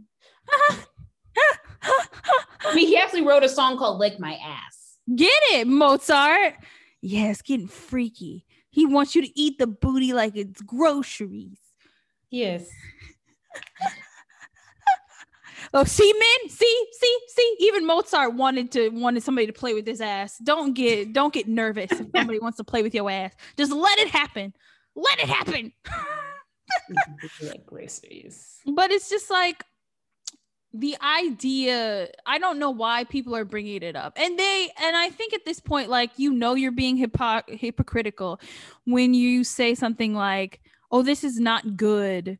for society as a whole, women being overly sexual or whatever, because it's bad for the children. They're bad role models. Or like, how are you supposed to get farther in your feminist movement if all you're talking about is somebody licking your pussy and like, and it's just kind of like, so you talking about people sucking your dick and and that you're fucking like a line of bitches and hoes out your door is not bad like role modelism for the kids. Really? No? Yeah. So I think it is like Snoop Dogg criticizing like the song. I'm thinking, didn't you wrote a whole song called like your album was called Doggy Style? and he wasn't called about Snoop Doggy Dogg. So yeah, I think it is hypocrisy. I'm thinking if a rapper says, "Yeah, I want to fuck a bitch with a fat ass," but if a female say, "Yo, I have a fat ass," I'm thinking there are vulgar song, more vulgar songs than WAP. So I just think it's kind of like the hypocrisy. So I'm thinking here's a woman uh playing up to her sexuality and thinking, oh, it degrades the female movement. I'm thinking it really this I'm just thinking the aspect of it. And yeah, she admittedly she doesn't make music for everyone. She's not going to a kindergarten class and playing it. Right. She's not playing it for culture. Like Cardi B does not play WAP for culture. In fact, she had a whole post where she like was dancing to WAP and she turned it off as soon as like culture came in the room. Like, ah, like you know mm-hmm. what I'm saying? So it's just kind of like this like sexuality, women expressing and displaying and owning their sexuality is only okay if it is for the benefit of a man. But as soon as a woman is like, all I want to do is fuck a big a man with a big dick and then take his money and roll. Then all of a sudden it's just kind of like, oh, it's degrading to the sexual movement. Oh, but you can have a Carl's Jr. commercial with a woman with half a top on eating a hamburger on an automobile, and that is not degrading to the women's movement. Wow, how interesting. How interesting. Oh my gosh. Hmm. Or when they sexualize men, because I remember for a while there was like a long time ago, there was that Mr. Clean commercial for the um Super Bowl. I mean, he wasn't taking off, he was just cleaning and everything. A lot of people said, Oh, if and I remember someone said, Oh, if if uh, the men do the same thing, feminists will burn down the city. I'm thinking they have, and the city's still standing. Right, exactly. Like y'all. so the immediate immediately when we objectify you, it's a problem. But you can continue to objectify us, and it's just supposed to be okay. Oh. Please, just stop. Okay, please. Well, one person says increasing rates of maternal mortality. Hmm well, with um, Daina Ramey Berry is the Oliver H. Rakely Reagan Professor of History at University of Texas at Austin and co-author the forthcoming of Black Women's History of the United States. She said one of the greatest challenges in women in U.S. and women throughout the world face today are increasing rates of maternal mortality rate. According to the World Health Organization, 830 women die every day from preventable causes related to pregnancy. These days are even more striking in developed countries and among women of color in the United States. Yep. Black women are most affected, dying rate of 2.11 deaths per thousand. according to the journal Perinatal Education, the rate for Black women did not improve between 1980 and 1990, and the rates are much are not much better today. Some beliefs such as disparities occur because of racial divided society, in which Black women experience higher levels of stress and marginalized, cause many other health issues and go unrecognized. This leads to untimely death and preventable uh, untime, leads to untimely and preventable deaths. And I also want to say that most of the people who uh, lost their jobs because of the coronavirus quarantine have actually been women of color, specifically, well, I guess a lot of women, because I'm thinking many times they just drop out of the workforce entirely, which is mm-hmm. kind of sad. Yeah, because like somebody got to take care of their children that are now home from school because they can't go to school. Um, but like, yeah, with more maternal mortality, that that's like one of the most frustrating things ever. Like, just. I mean, I think it just proves that like y'all really don't give a fuck about us, really. Like you really don't. Like we we sit here, we push out your children and then you let us die. Like uh, like come on people. Um but yeah um yeah no i don't really know. I don't have anything further to say. Uh, aside from the fact that it's just kind of like as far as like women like having to there needs to be a, very there needs to be a shift. I think that's right. that's obvious. That's that's the main point. In every like point we've made that's the main point. There has to be a shift. And i think like the coronavirus as far as women and working is providing that shift as far as like shedding light on like what women have had to adapt to as far as like and then it, like especially like when you have women working in the home and the, the men working in the home like if you have a dual income household and they're both working at home i think that is pro- like that's providing the shift because it's like you're here i'm here. Why am i the only one taking care of the kids? Right? Like right. if i'm gonna like play with little timmy you need to go do the dishes. If i'm gonna like if i'm gonna be the one doing his schooling or whatever you need to do the you need to cook like something like so i think it's it's definitely good for like those gender roles as far as like okay like you're here as well and you need to have more of a role. Like it can't right. just be the status quo as usual. We're not at the status quo as usual. In fact when we come out of this we still probably won't there will be no more status quo. We will have to reestablish one. And i hope yes. that the one good thing that comes out of this whole coronavirus is that there is that shift as far as like it's well as far as a lot of things but especially like the way that you know um homes work and the way that we we we pay women and the way that we uh, operate as a workforce and the way that i right. want there to be balance so that like like how are we supposed to progress like as a society and as a culture when like y'all keep trying to go backwards. That's why the Make America Great Again is frustrating as hell because the key word in there, first of all, all the words are stupid, but the key word in that, like, that phrase is again, and you're living in the past. Again refers to the past tense. And you, if you want to go forward in anything, you cannot live in a past tense okay that's right. not how that's not how growth as human beings work. If we just kept saying again, again, again, we will eventually get back to Neanderthals. Like, you know, Joe yeah, Biden. Neanderthal thinking. Like Joe Biden called y'all earlier. We will eventually get all the way back there in like fucking caves, hunting and gathering and shit. That's not what we're trying to do. We are trying to go forward. And second of all, just to reiterate, America's not that great right now, and it wasn't great that right great before. Okay. Like, let's, let's just make that clear. Like that. Yeah. I mean, I'm just thinking. So I'm thinking because I remember Jordan Klepper actually um, asked them when was America last great. like, I remember like, that. Like, oh, back in 1776, like, oh yeah, you know, when women didn't have rights and there was slavery. I mean, not that part. Thinking, so what part, you know, the freedom.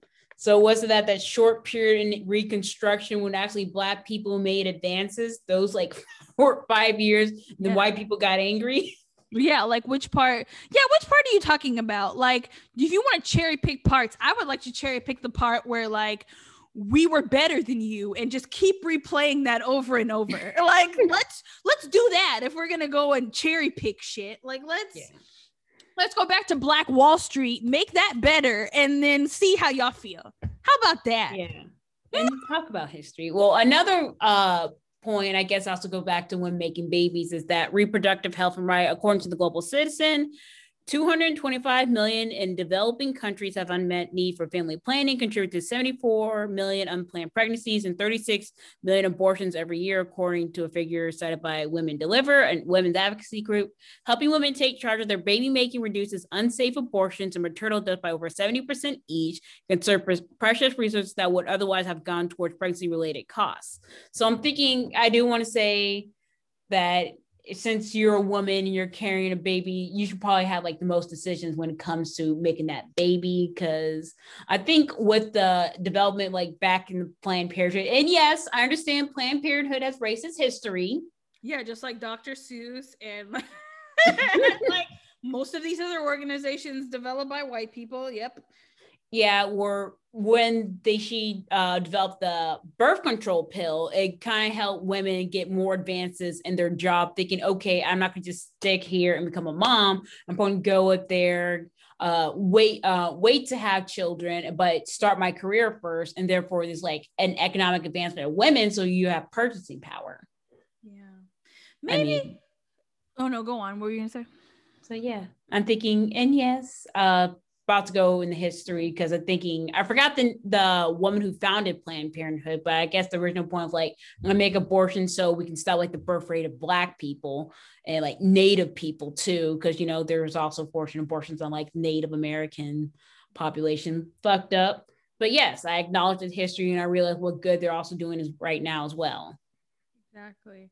Um, maybe we need to put this in a frame that men can understand, Belle Mars. Let me let just follow me here for you trying to mansplain things? Mansplain things to men. Um, um, listen,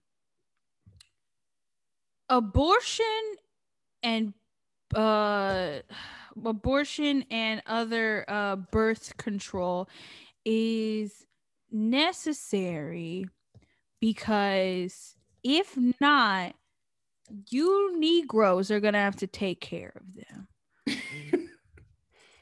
also, like, think about it like this, okay? Like, think about it like this: if women have dangerous abortions, and then there's maternal death, there there go there are less women to make more of you. You see what i'm saying? Follow me here men.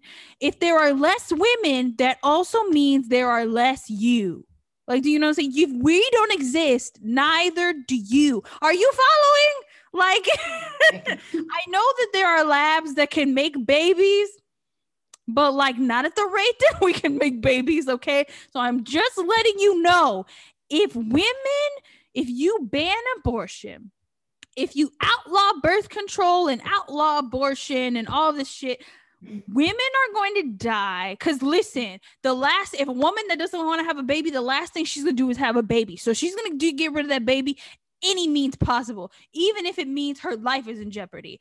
Because right. guess what? If I can't like provide for a child, we both gonna die anyway. So I might as well. so here we go. Okay if they start having dangerous abortions again, guess what? There's less women, which means less you. The end. Okay. like, do you want do you want men to populate the earth? Okay, then. So you need to use your brains and let the women who want to have babies have babies and let the women who don't want to have babies right now not have babies. Okay. And anyway, don't we have an overpopulation problem? Let's also talk about that shit. What the fuck? Yes and gender equality, another point from Global Citizen that equality or lack thereof is a recurring issue when it comes to women and girls, whether it's unequal access to schooling for girls in developing countries or unequal pay for women in the workplace. In a world where 90% of countries are led by male head of state, it's clear that we are, as a global community, have a long way to go before women get, uh, in fair shake, even though our all Pacific girls uh, even my fellow coolest men in the world uh, will have a positive impact for everyone. Stay tuned for ways we can improve girls and women. So I'm just thinking, um, helping women out, help men out. Same way helping like racial issues for Black and people of color can also help white people out as well. The fact that we have to frame this at all to say that it also helps you is bullshit.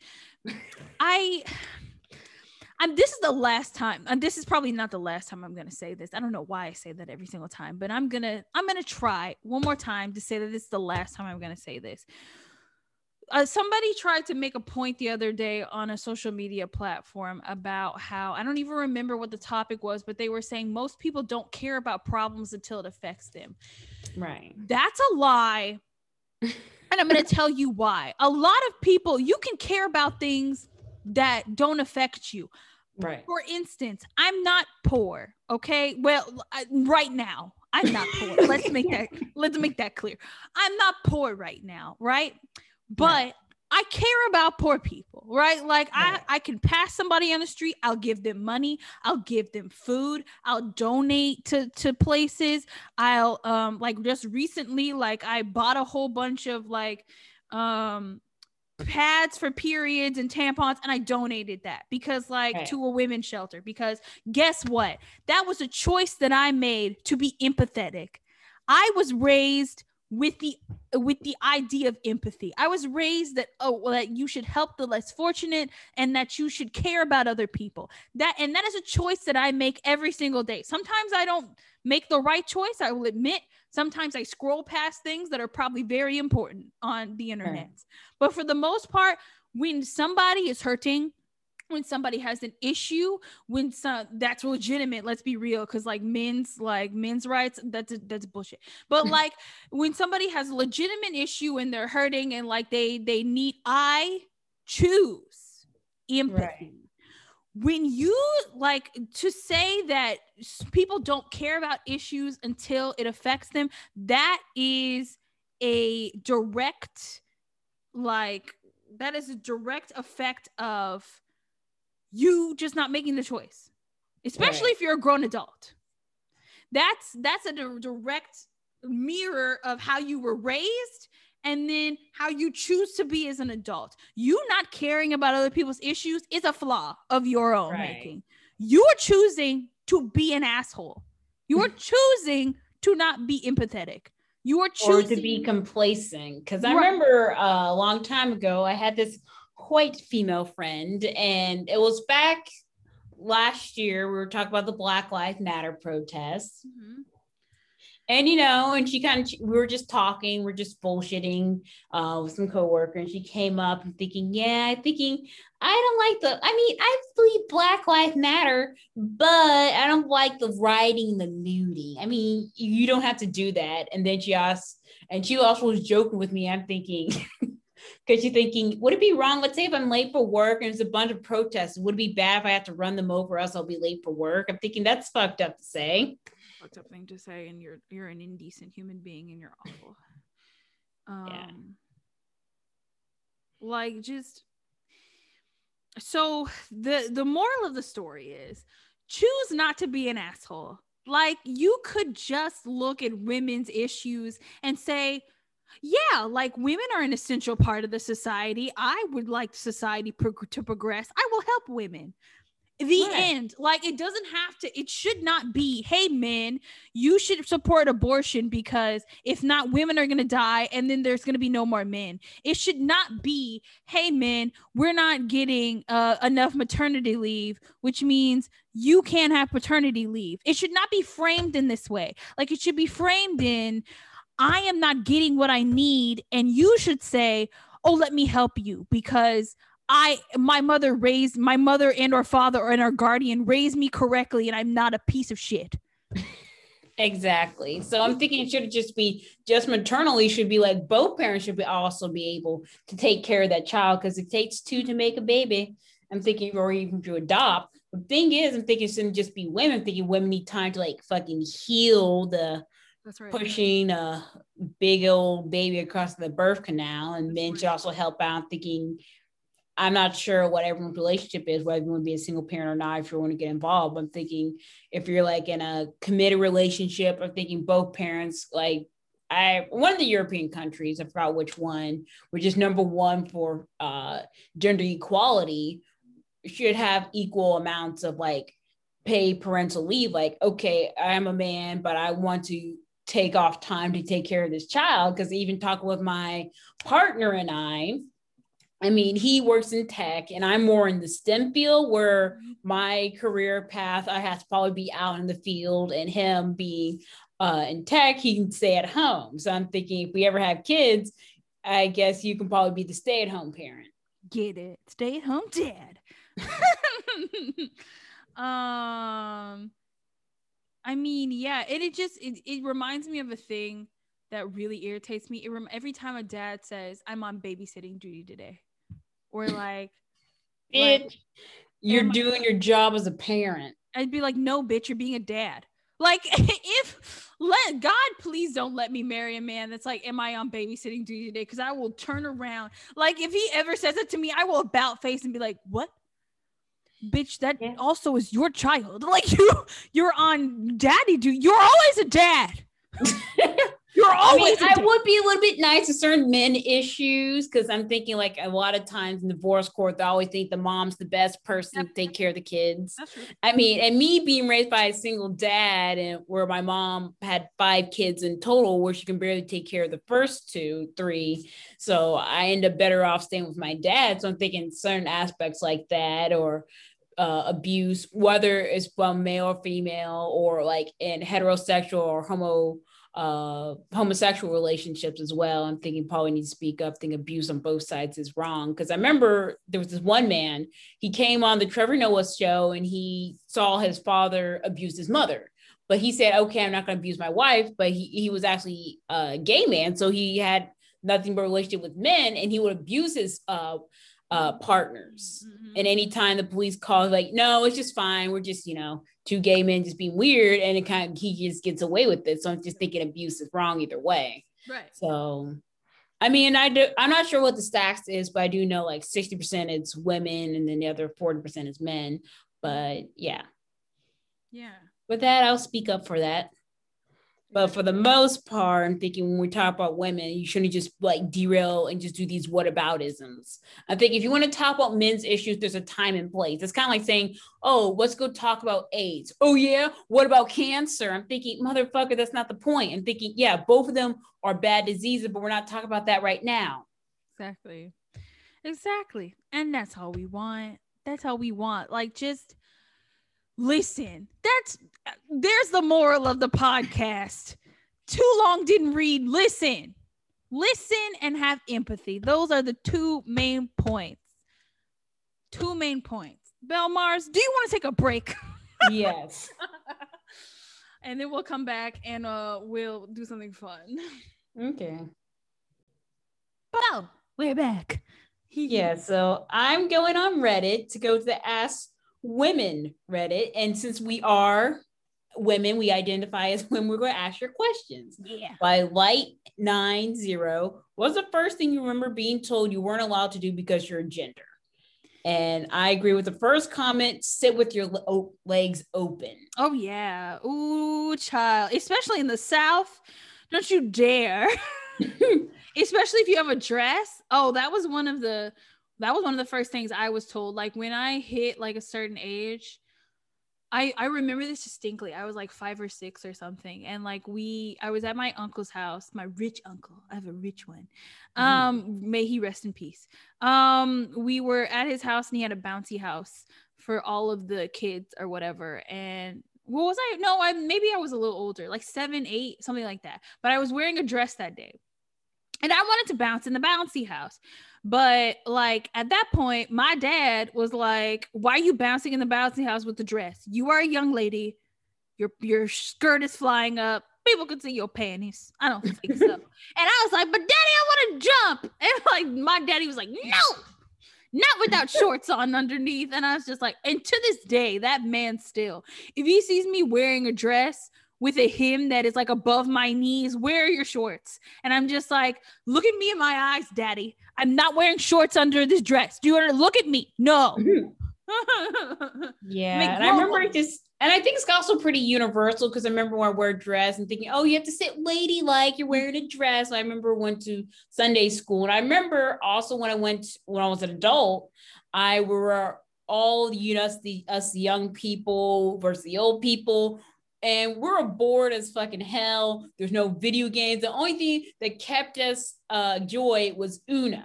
So, mm-hmm. and you know, we got our my young cousin from the UK. She went to go get some water and she was sitting her legs open. And they said, No, KK, you need to sit like a lady. You're wearing a dress. So that's pretty much universal. Right. Like no one will let us man spread, and I'm angry about it. My vagina needs air. let's see. What do you feel that you do correctly that most people are doing the wrong way?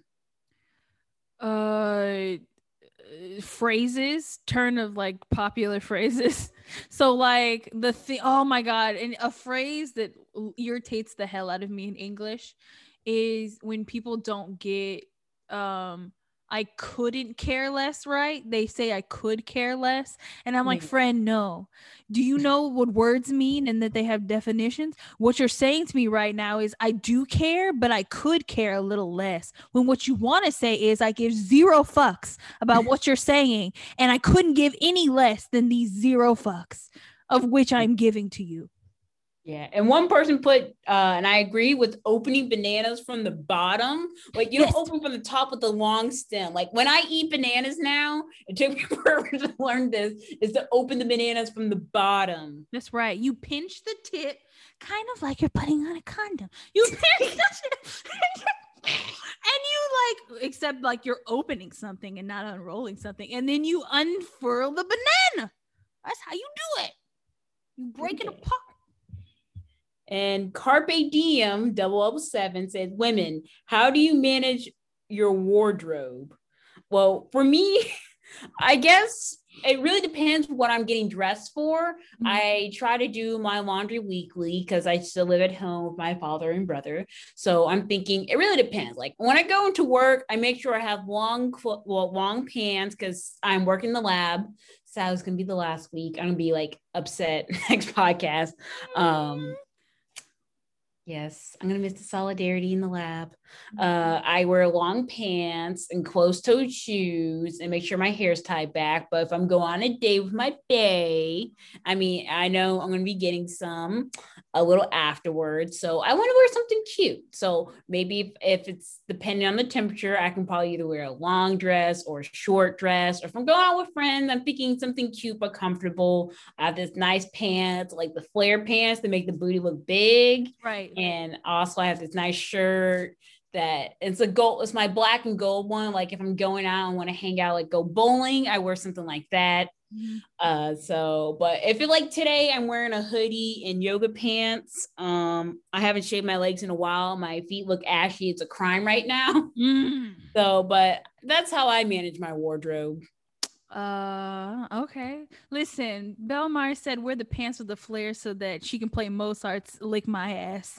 um, Uh, how do I manage my wardrobe? I work from home for the most part now. I also do my laundry weekly. It depends. Well, I like do my laundry by colors or whatever. So I haven't washed like light color clothes in a like a second because I haven't had enough light colored clothes to wash. um, but for the most part, since I work from home, like all I wear is like workout stuff because I'm trying to motivate myself to work out after work um when i go outside like like with my mask and i'm to be outside i will actually put effort into what i'm wearing and it right. depends on the season so since we're still on the tail end of winter the girl's not shaving she said fuck that so she wears jeans um if it is cold enough. So like it's been over here it's been like the 60s ish so I'll, I'll still wear jeans. And then yeah. a, like a short sleeve top you know because it's the 60s it's not that cold you know what i'm saying? So um yes that's but i will put effort in if i'm going outside and i know i'm going to be outside. If i'm going to before pre-pandemic um it would depend obviously like um like if I was gonna go out with Belle Mars and friends, I would look cute. Um, I would put, you know, what's my go-to outfit? I don't really know. Like, well, I guess it depends because I remember you had this really cute blue dress. We went out for Kiwi, we went for the wedding extravaganza, and also when we went like Western dancing, which was really nice. Um, and you also had this nice pink top. Um, blouse with shorts. So I mean, Texas is random. Like right now, even though we just like a few weeks ago we got like an Arctic blast and now it's hot. Yeah. So I'm thinking, well, shorts with sandals. And for me, um, it's an adjustment. Uh, I usually love to wear earrings, but since I'm also wearing like two masks, uh, it kind of makes it a little bit difficult. Yeah. So like uh, typically like yeah, like we manage wardrobe here has to be managed by okay, I'm about to go outside, like what temperature is it? And like as Belle Mars said, like Houston can change in like a moment's notice. Like you could go outside and it'd be like 40, but then like an hour later it'll be 70 and you'll be like the fuck but like so you got to dress in layers and shit. So yeah like i usually i usually go for casual unless i'm gonna hang out with my friends and then i put a little more effort like Belle Mars said that blue dress which i really like. Um and uh yeah i usually only shave my legs in the summer so that's when you're gonna see me in some shorts. Uh but shorts and sandals all summer long. Yes. and short dresses. Ooh um but yeah, that's that's pretty much my wardrobe. I need a new wardrobe. I'm trying to get new clothes this month actually. Yeah. I mean, I do want to work out and get like a better wardrobe and um do other things with my new outfit. And so like I do want to show some midriff. Um I, but I've been horrible working out. I still have some leftover birthday cake. Birthday cake. I know. Listen, I'm trying to like motivate myself as well because like when we had that week off for the winter storm and I couldn't fucking work out, I was just like, mm. I have not gotten back into it since. So I'm like, Jesus, I need to get back on the horse. Yeah. So I'm thinking, did you get your ears pierced as a baby? Would you yes. do the same to your own child? Why or why not? Yes, yes, and because it's easier down the line. Because I think with ear pierce, it's pretty simple. Uh, I don't even remember when I got my ear pierced. I Shit. I do. I remember I have my ears pierced and I realized, huh, I have holes in my ears. I can probably wear earrings. I should do that now. Yeah, I had um I also yeah, I had my ears pierced really young. I want to say like 2 3 I don't remember, but I was a I was a little baby running around barely speaking. That was when I that's when I got my ears pierced. As far as getting my children's ears pierced, maybe like probably i guess. I don't know. Like i also want them to have autonomy so i don't know if i'm gonna like pierce their ears without their express consent but like we'll see when we get there. Like i don't really know. Um all right next question. I'm ready. Hmm, let's see. What has been your favorite nickname ever? Actually i do like my nickname baloney yes th- there's a whole story behind that Wait, oh my god you got that nickname in middle school who gave that yeah. to you uh, I think our friend Wendy. Shout out to Wendy. Shout out to Wendy. Like my baloney has a first name is BL. And she goes my name. I'm thinking, you know, I'll just stick with baloney. Yeah, that's true. Cause like even my mom calls Belle Mars baloney. like when she asks, when she asks about you, she's like, "How's baloney?"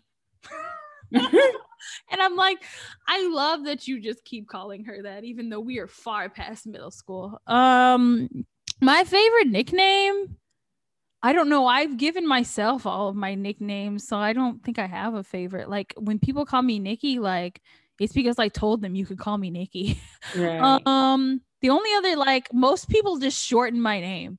Like so I get Nick a lot or I'll get Nico. Um, though and I accept both of those names. The only name I don't is Nicole because that's not my name. Don't call me Nicole. Can I call you Nicole? No. Especially like, oh, I hate when they do that at work because there will be 50 11 other Nicoles. And I'm like, why do you want to call me who has a full name, beautiful, 10 whole letters that is not Nicole, and you want to call me Nicole? No, you're going to confuse us. Just call me Nikki or something. Jesus Christ. what else? Right. One one person say, what rant have you been wanting to go on, but you feel like otherwise you can't?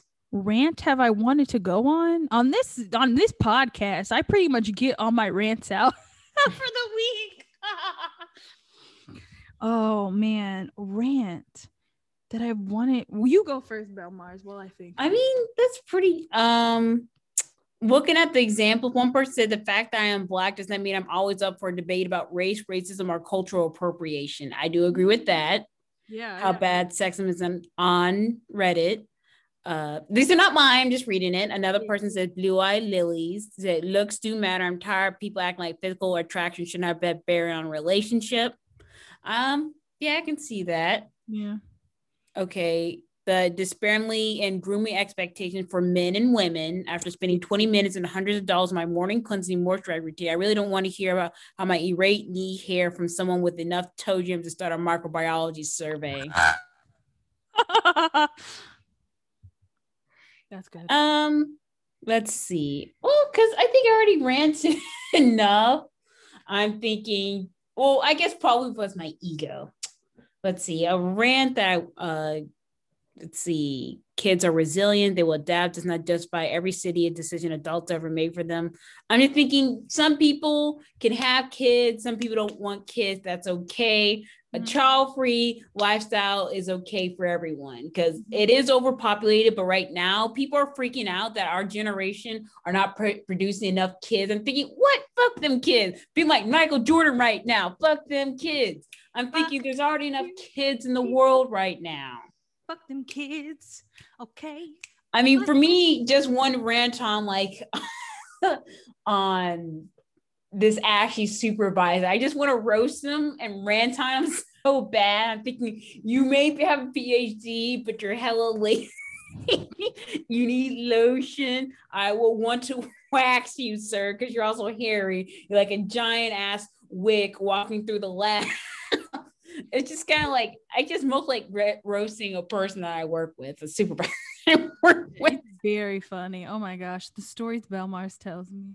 Well, and then my friend, uh, another friend, Jazzy, I swear on the life of his pigeons. I mean, thinking you don't need a girl to be happy. Mm-hmm. I just want to stress to this person, uh, work on your life skills, learn how to cook, learn how to clean. If you want to have a kid, don't rush it.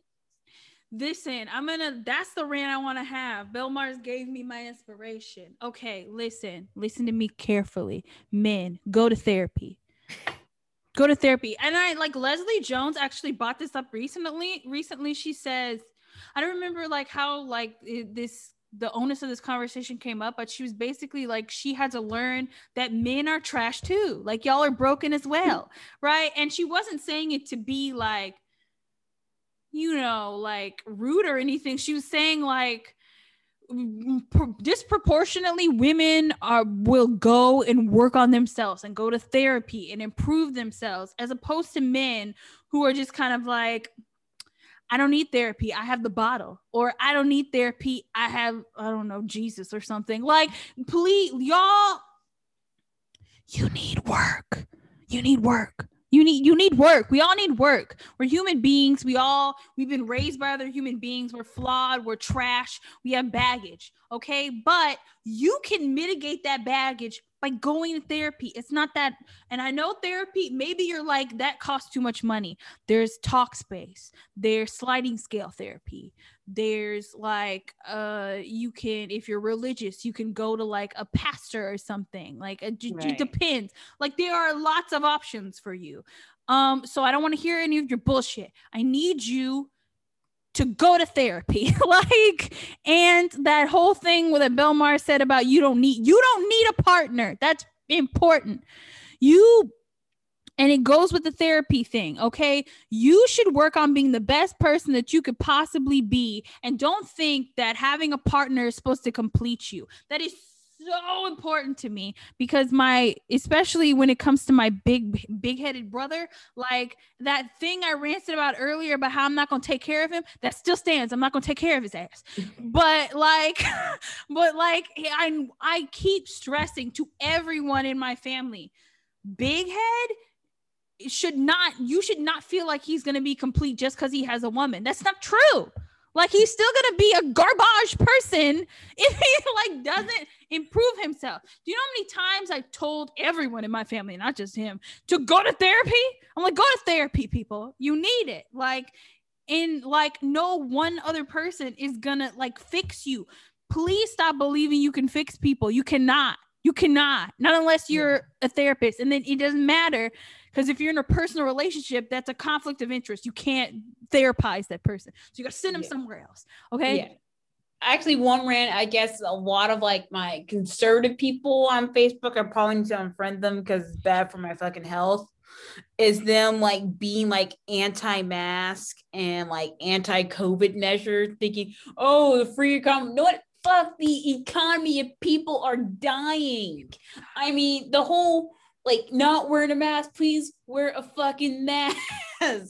God damn it. It's not I that mean, hard. I'm doing my best. I mean, I canceled so many of my personal shit to keep people's I love, keep them safe in my life because I'm thinking because COVID's out here in these streets, and I want to wait till I get vaccinated before I go do something crazy. And here you are thinking, oh, it's just a personal question. I think it's all or nothing. And no, you don't need to get in a fucking hazmat suit to protect yourself. So mm-hmm. I'm thinking the COVID rant, I just want to call them out and just fight. I'm thinking it, neither of us would change our mind. So that's definitely a rant I want to go on. I just like what the thing that I don't understand and I'll never understand is that y'all act like we're asking you to tie both your hands behind your back and never you you act like I'm cutting off your arm like you act like I'm bonding you into slavery or something.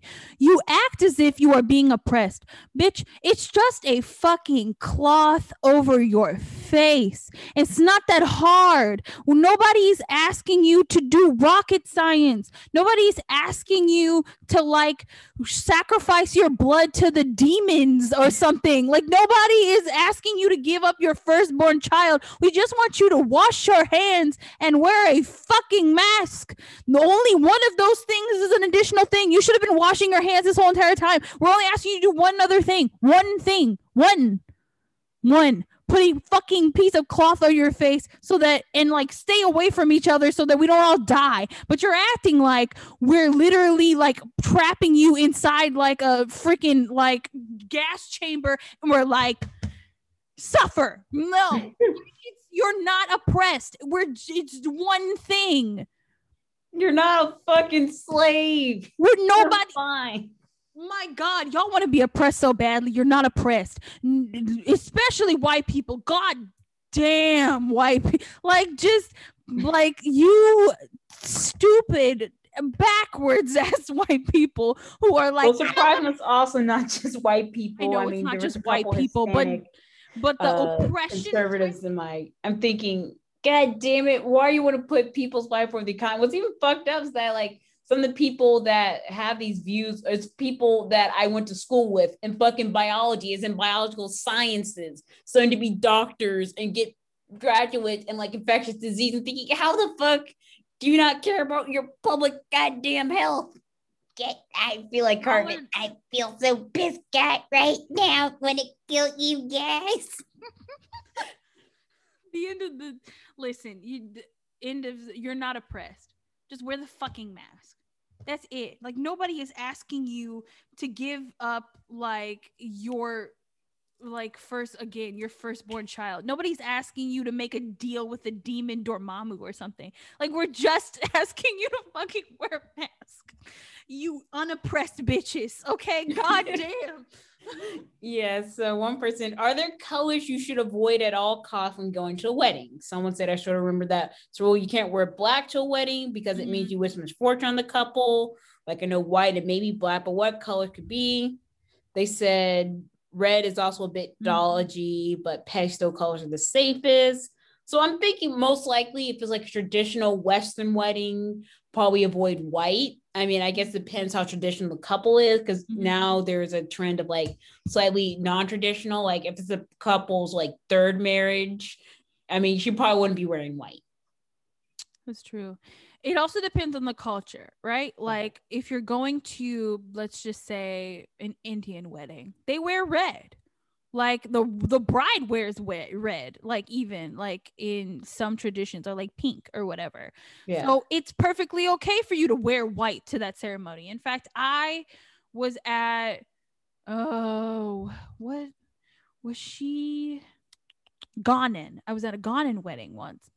Right. And uh we were required to wear white that was like that was the one that's one of their traditions like they we we i think because i was representing i think the bride's family because it was my mom's best friend so like we were representing her family essentially so we all had to wear white like that was our requirement um so it just depends like and then it's some like hell like i wore red to my cousin's wedding because that was one of her colors. So we were allowed to wear red then. So it just depends on the culture and then it also depends on the color scheme that the bride has picked, right? Like so you may be allowed to get away with some things and some things you're not. Like it just depends.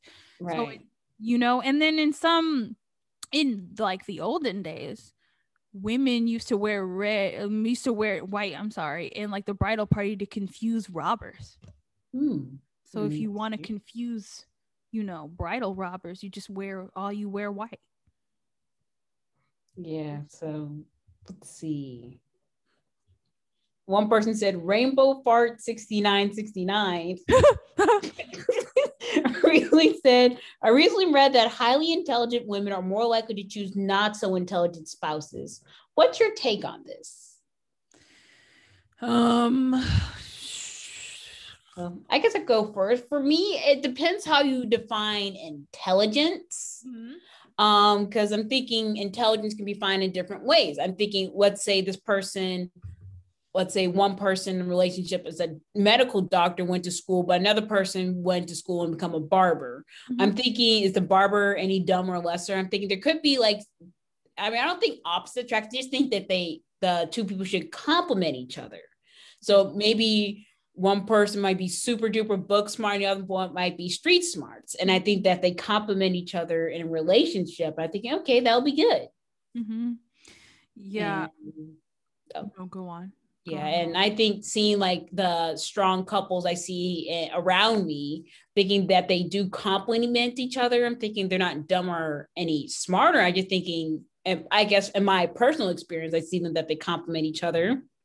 Um, I guess with my my sister Stewie, um, her situationships. I mean, one moment, uh, one guy she's seeing the baby daddy. He he's a nice guy, um, but uh, I guess intelligence wise probably not her level and then another guy she was talking to uh he's hella intelligent but uh um and i think they match it so i just think it depends how you complement each other it's the most important uh yeah i would have to agree with all of that um and then like it depends like yeah the measure of intelligence is not like that's intelligence is kind of like how you how people interpret intelligence right? Like are you basing it on something asinine like the intelligence quotient? Like are you basing it on somebody's education level? Like are you basing it on like are you do you consider somebody who has more um, accreditations in science smarter than somebody who's like an artist like what are right. you like where are you basing your idea of intelligence because even though on the outside somebody you could see a couple and one of them could be dressed like real artsy like fartsy shit like they have the weirdest outfit on and like their the hair corset is and then like yeah. a steampunk hat yeah and like the other person could be dressed head to toe like a stereotypical nerd. And maybe you're thinking like oh that person is is smarter than the other person. And you talk to them and you realize the person dressed like a, a freaking artist has a phd in like uh neuroscience or something. And the other person just got a bachelor's in uh i don't know uh, well, uh computer science. because you really don't have to go farther after that. Just get certs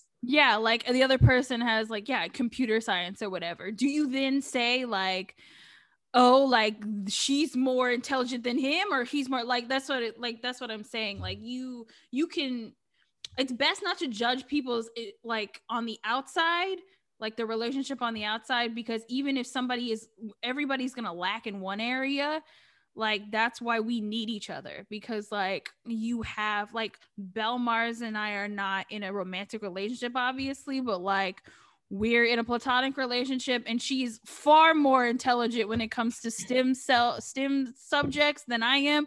The girl is not here for math. It was rude to her. Um, I love math. See, like she, math was rude to me all throughout school. It was a constant bitch. Um, and I'm and I did not go into it. So she is more acclaimed in that area, and I'm more acclaimed in like languages and like uh that sort of fields of study. So we complement each other in that way you know like we we don't and we don't have the same levels of education like she has she's still going to school for stuff. I right. said i'm not going back to school for shit. Yeah. But that doesn't make me masters right. you see she's trying to go for a master.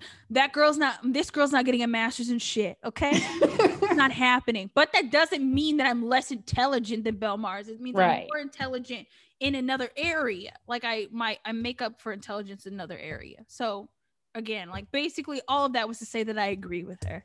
See, I'm long-winded. That's also where we do. Like yeah. she's like you're a lot more creative to me in the writing because I'm thinking, how do I get my words to paper? Mm-hmm. And that's what I'm here for. I'm here to help her get her words to paper, and she's here to fact check the fuck out of me because I, I say shit, and she's like, "Wait, no." Another one is what is your must have in a handbag? Well, to me, for must have, like right now, I'm going through my big bag, big bag phase. So I have like uh, pens, chapstick, hand sanitizer, some hand lotion, extra mask, my wallet, which has my money and some other stuff. Uh, maybe some snacks. I mean, if I'm going to a movie theater, I might smuggle some food in there. likes candy. So go to the dollar store before and then like get some food. And then we just like buy like popcorn or soda in there. Or depends how ghetto we're feeling, might just get extra food in the dollar store. And I bought a whole meal into this the this uh the star cinema. just yeah. Well, I have a giant coach bag and it's pretty roomy. So and those are my must-have. So and I guess always I need to get more candy or like like fruit in my bag. But fruit I have to eat within 24 hours because I don't want it to spoil and like get crap in my purse. Yep. Um must haves in a handbag. Um, I am the opposite. You see how Belle Mars and I compliment each other. I'm actually going through a small bag phase, um, because I uh I recently just bought a bag. I think it was uh it's on sale. I don't buy Oh, any nice. bags at full price. Um, what what what brand is my bag? Shit, it's over there somewhere. I don't know, but I just got a designer bag the other day. It's it's tiny. I I can keep my taser in it, all of my cards, and all of the essentials, and that's so I don't pack more than I fucking need. Um, because I will tote the whole world in a bag, like if it's roomy enough. But like for a bag, like I have to have, there has to be a cell phone slot, right. um, even in a small bag, and then there has to be card slots because I have cards, and um, it has to be big enough to be able to like carry my taser. And like an extra pair of underwear because the girl's always prepared just in case something happens. Oh, and feminine products. I forgot to mention so like tampons, pads, also feminine wipes. Mm-hmm. That's right. So those are essential. And I like my bags. Like I'm going through like a like an understated phase with like maybe just like uh like a, a detail that's eye catching. So I like like maybe like a subtle pattern with maybe a bow on the side or like a little shimmer to where it catches your eye. Nothing too flashy. You know, that's the that's what I'm going through right now, handbag wise. Yeah, so I go for like bags, for like big bags to little bags. But since it's a Coach bag that Stewie bought me, uh, I'm probably gonna have this for a while. Yeah. big bag.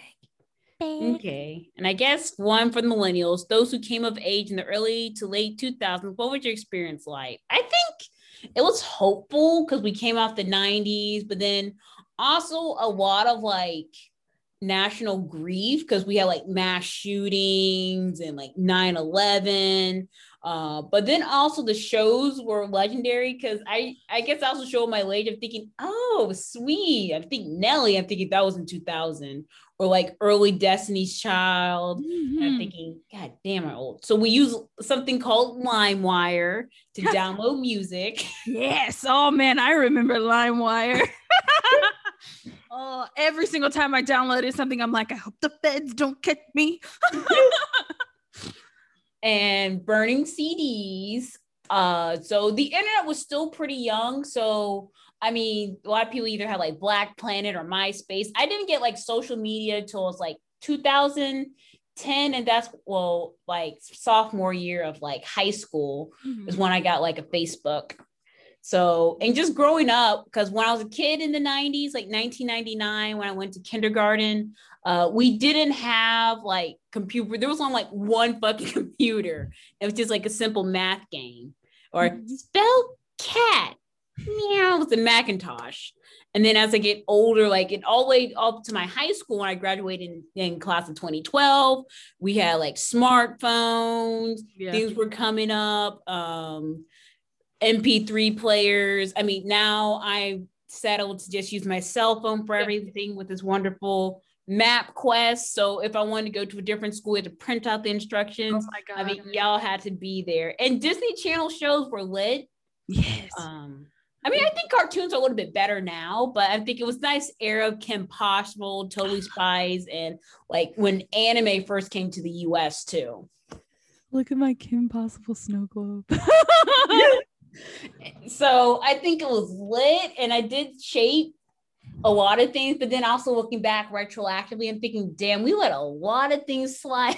oh my god listen so like I agree with everything Belle Mars said i uh, like just the letting things slide i remember my mom was watching girlfriends like you know girlfriends came in back into resurgence on netflix so she was rewatching it and like i like and this was still when i was at home so like i caught some of the episodes or whatever and like i remember there was one where the the whole entire thing was like centered around like whether or not uh somebody was a man or a woman or something very transphobic right Yeah. and like the whole entire time i was sitting there and i was like for real they let like, like shows were a little problematic back then which is why tyra like got into a lot of trouble with her like her um god what the hell was that Oh, yeah, Next America's Model. Next Top Model. There's a lot of problematic moments where they kind of like when one model mentioned about like, oh, he said he doesn't kiss black girls. Like, oh, just kiss them, and make them like black girls. I think mm-hmm. that's fucked up. And then another time when a woman was dancing with a model and he keeps like trying to sexually harass her and touch her, like, you know, like, can we stop? I'm feeling uncomfortable. And people say, oh, you're just being a drama, just telling to back up, but she did. Mm-hmm. So, and mm-hmm. then another time the person got hypothermia and the whole when you like I was rooting for you when oh god that whole speech. I we were rooting for you. Never in my life have I yelled at a girl like this.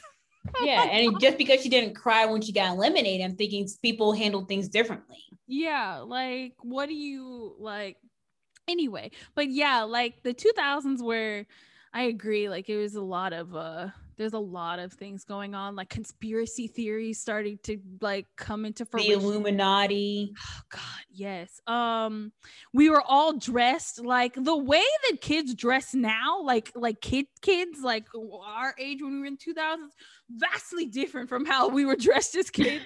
like I remember we were all wearing like jeans and like solid color shirts or overalls and shit. Yeah. We all looked like we belonged on the magic school bus. like like that was like our childhood honestly. Um what else? Like oh my god late uh, early 210 so i'm thinking uh-huh. from when we went to well when we graduated. So i'm thinking all the way up to 2019 so it was definitely a lot of hope. I think we went from obama and change to trump.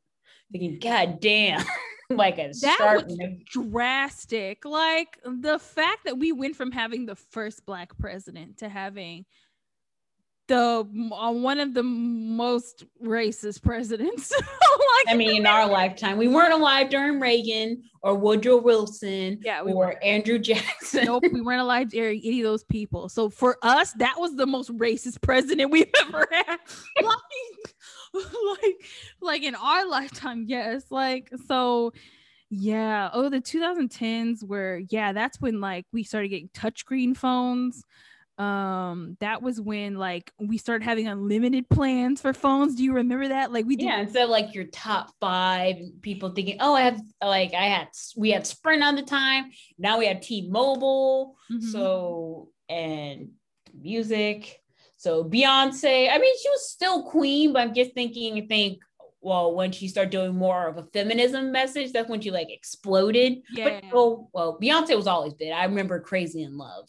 Yeah, um, Beyonce just got better and better. I think like when she, cause she went solo, like what, when 2004, 2000, yeah, something like that. Yeah, that was when we first like was that was when Beyonce started picking up like steam as a solo artist, and then like 2010s, I think she just kind of like her she went from being like queen to like the queen. Like, do you see what I'm yeah. saying? Like, uh, like you're she went from being a black queen to being the black queen. Like, you know? yes. so, and she became so iconic and and then also the birth well k-pop got popular because I remember in high school I was to a couple songs of k-pop mm-hmm. and also early years in co- college yeah. before Gangnam Style I listened to k-pop before Gangnam right? Like I and then well, it's true because like they i mean i think everybody thinks that bts pretty much like was the pioneers of, but that's not true like like nickelodeon i remember watching when i was like in was this like college or like late high school? There was like some nickelodeon like movie with 4Minute in it like that where they was it 4Minute? Yeah like basically like it was about this like k-pop group I came to america. They were trying to like basically like promote here and they like beat this like small town pop group in some like city. I don't remember what it was called but it was so cheesy but like it was it was really like it like that was the first time i'd ever seen k-pop artists and i didn't know that i was looking at k-pop artists. So yeah. yeah, like, but Gangnam Style is what kind of blew up K-pop, like it started. Yeah, globally. Globally, so. yeah. And then that, like, you can't say BTS without saying Psy came first because. Right. I mean, Psy did, and then like there are other behind the scenes people that have done things too, like Jay Park. Um, even though Jay Park is problematic as hell, um, Most of them are kind of problematic as hell, though. Don't get me wrong. Like, but like, like Jay Park, like so, and he was part of like 2PM and like you know, um, SM. Like you can't forget that like before BTS was popular, EXO was popular. Yeah. So like there there have been like a, a whole bunch of people, but like I um oh uh, girls generation girls generation was on like i think they were one of the first groups that was on like a late night show an american late night show like so you have to give credit where credit is due uh but yeah like i didn't really get into k-pop until like 2014 but like yes like Yeah. that k-pop was has been kind of like here like in the united states and building since like 2008 like 2000 Yeah, because I think it was more into J-pop. Because remember, Hi Hi Ami Yumi, um, listen to them, thinking, oh, okay, and then listen to like anime music. So I'm thinking, so I listened to Naruto because I like Win, and then he Hida Hitara Hikaru Utada Utada Hikaru from uh, Kingdom Hearts, and I realized, wow, video game music and like Japanese low key slaps. it slaps so hard So I and I was a little bit awkward, but then I realized, eh, it's whatever. It's music's music. right yeah So. And so yeah, growing up in the 2000s was pretty sweet, but I'm thinking I can't easily get as much music as I can now, and YouTube wasn't as big of a giant. I mean, it was kind of like the Wild West. I mean, some of the YouTubers that I watched then I'm still invested in, like Tim De La Ghetto. Oh, I love him. Yeah, so I remember when I first watched him, he had a girlfriend, uh, Chia. They're married now. They actually have a daughter. So I'm thinking, God damn. And he's like, that man is like in full scale like productions now. Like he's Yeah, I on mean- whatchamacallit. Isn't he on um Wild and Out? Yeah, he was on Wild and Out, and then he Mhm. acted in movies. He was couple doing Mhm. other things. So I just see how he grows, just making music in his parents' uh, house. He paid off his parents' house, and now he goes by Tim Chantarangsu. Ooh. Which is his last name, because he actually got the idea from De La Ghetto from Will Smith. He wanted to do like Will Smith did, rapping, acting, and then get other. But and he and one episode uh Fresh Prince, he said uh Will pretend to be a poet called Rafael De La Ghetto, and that's where he got the name from. So he said so now he's going by Chantarangsu, which is his name, and he's really proud of his Thai roots. So and that's why he said, and it's fun to say Chantarangsu. Chataransu. Hmm, cool. Yeah. They have represents Asian dude. So, and other YouTubers who grow up and now are going to bigger and better things. So, I just feel so proud that I was there in the beginning. Yeah, I mean, we have seen like a lot of the people that y'all are like, oh my god, they're in this movie. We saw them on YouTube first, like, and it's crazy to think about. Like, you know, YouTube. I remember when YouTube was not making nobody's careers, and now like everybody is on YouTube trying to make a career. Like, it makes you wonder, like, oh man, maybe we should have got on YouTube before it was popular, so that we Yeah. And then there was Vine. And then after Vine ended, then all the Viners jumped on YouTube, Mhm. um, like Thomas Sanders and the Paul brothers. Um, Yeah. and, and now we have TikTok. I mean, shit, maybe I should jump on that TikTok. I thought about like making us a TikTok, but I'm like, what are we gonna do on the TikTok? Like, I don't know. Like, part of me wants to be like, remember when the Fine Brothers first came out and do doing reactions or whatever? I'm like, should we do Yeah. reactions? But I'm like, I don't know if we can hack that. Maybe we'll discuss it later. Um, but Okay. like, yeah, the 2000s had some gems and it had some some shitty things. But yeah, some things like age perfectly, other times was problematic. I think every era has that, including the 90s, Mhm. 80s, Mhm. and other stuff. indeed. So Y'all have just had your childhood dreams crushed by Dr. Seuss, so don't be surprised if somebody else comes out and they're like, they have some sketchy origins. Yeah, Mr. Bugs Bunny doing blackface. Yeah, the fuck. oh my god. Anyway, um, is that is that all of our questions, Belle Mars? Are we? You want to wrap it up? Yeah, I think that's a good question to end on. So Mhm. Well, all right. Uh, gosh. Um, happy birthday. Let's all happy birthday to Bill end episode. Yes, yes, yes. Happy All right. Belle Mars. Okay, ready? Ready? Mhm. Wait, what version do you want? Stevie Wonder, happy birthday. oh, the Stevie Wonder. Okay, ready? One, two, three. Happy birthday to ya. Happy birthday to ya. Happy birthday. Happy birthday to ya. Happy birthday to ya. Happy birthday, Belle Yay! I'm touched, and hopefully everyone stay Pisces during Pisces seasons. And I also wish a fellow happy birthday to all my fellow Pisces. You know, being water emotional signs in the 12th house. Um, we feel other people's emotions very easily. That's right. Yes. And we love them for it. Uh, give all the love to my Pisces. Bro, I'm like, I'm not a Pisces, but give all the love to my water babies, my little fishies. Give them the love that they deserve the season. Um, yeah, who else's birthday? Um, oh yeah, Suga's birthday is on the 9th. BTS. um, oh yeah, uh tonight is the Grammy, so make sure you watch, especially Chloe and Halle. It's Women's History Month. Don't you dare. Like um, and yeah, everybody stay safe. For those in Texas, please just keep wearing masks. I don't care what Gregory says. Um, keep wearing your mask, children. Uh, and um follow us on social media, Belle Mars. Tell Belle Mars happy birthday on her candles. Oh, thank you guys. Yes, tell her Happy Stay happy. safe. Um, and yeah, that's uh that's pretty much it. Uh, I guess we'll see y'all next week where we're gonna. Well, who knows what the hell we're gonna talk about? We gonna figure something out though. All right, guys. Love you so much. Bye bye. Bye.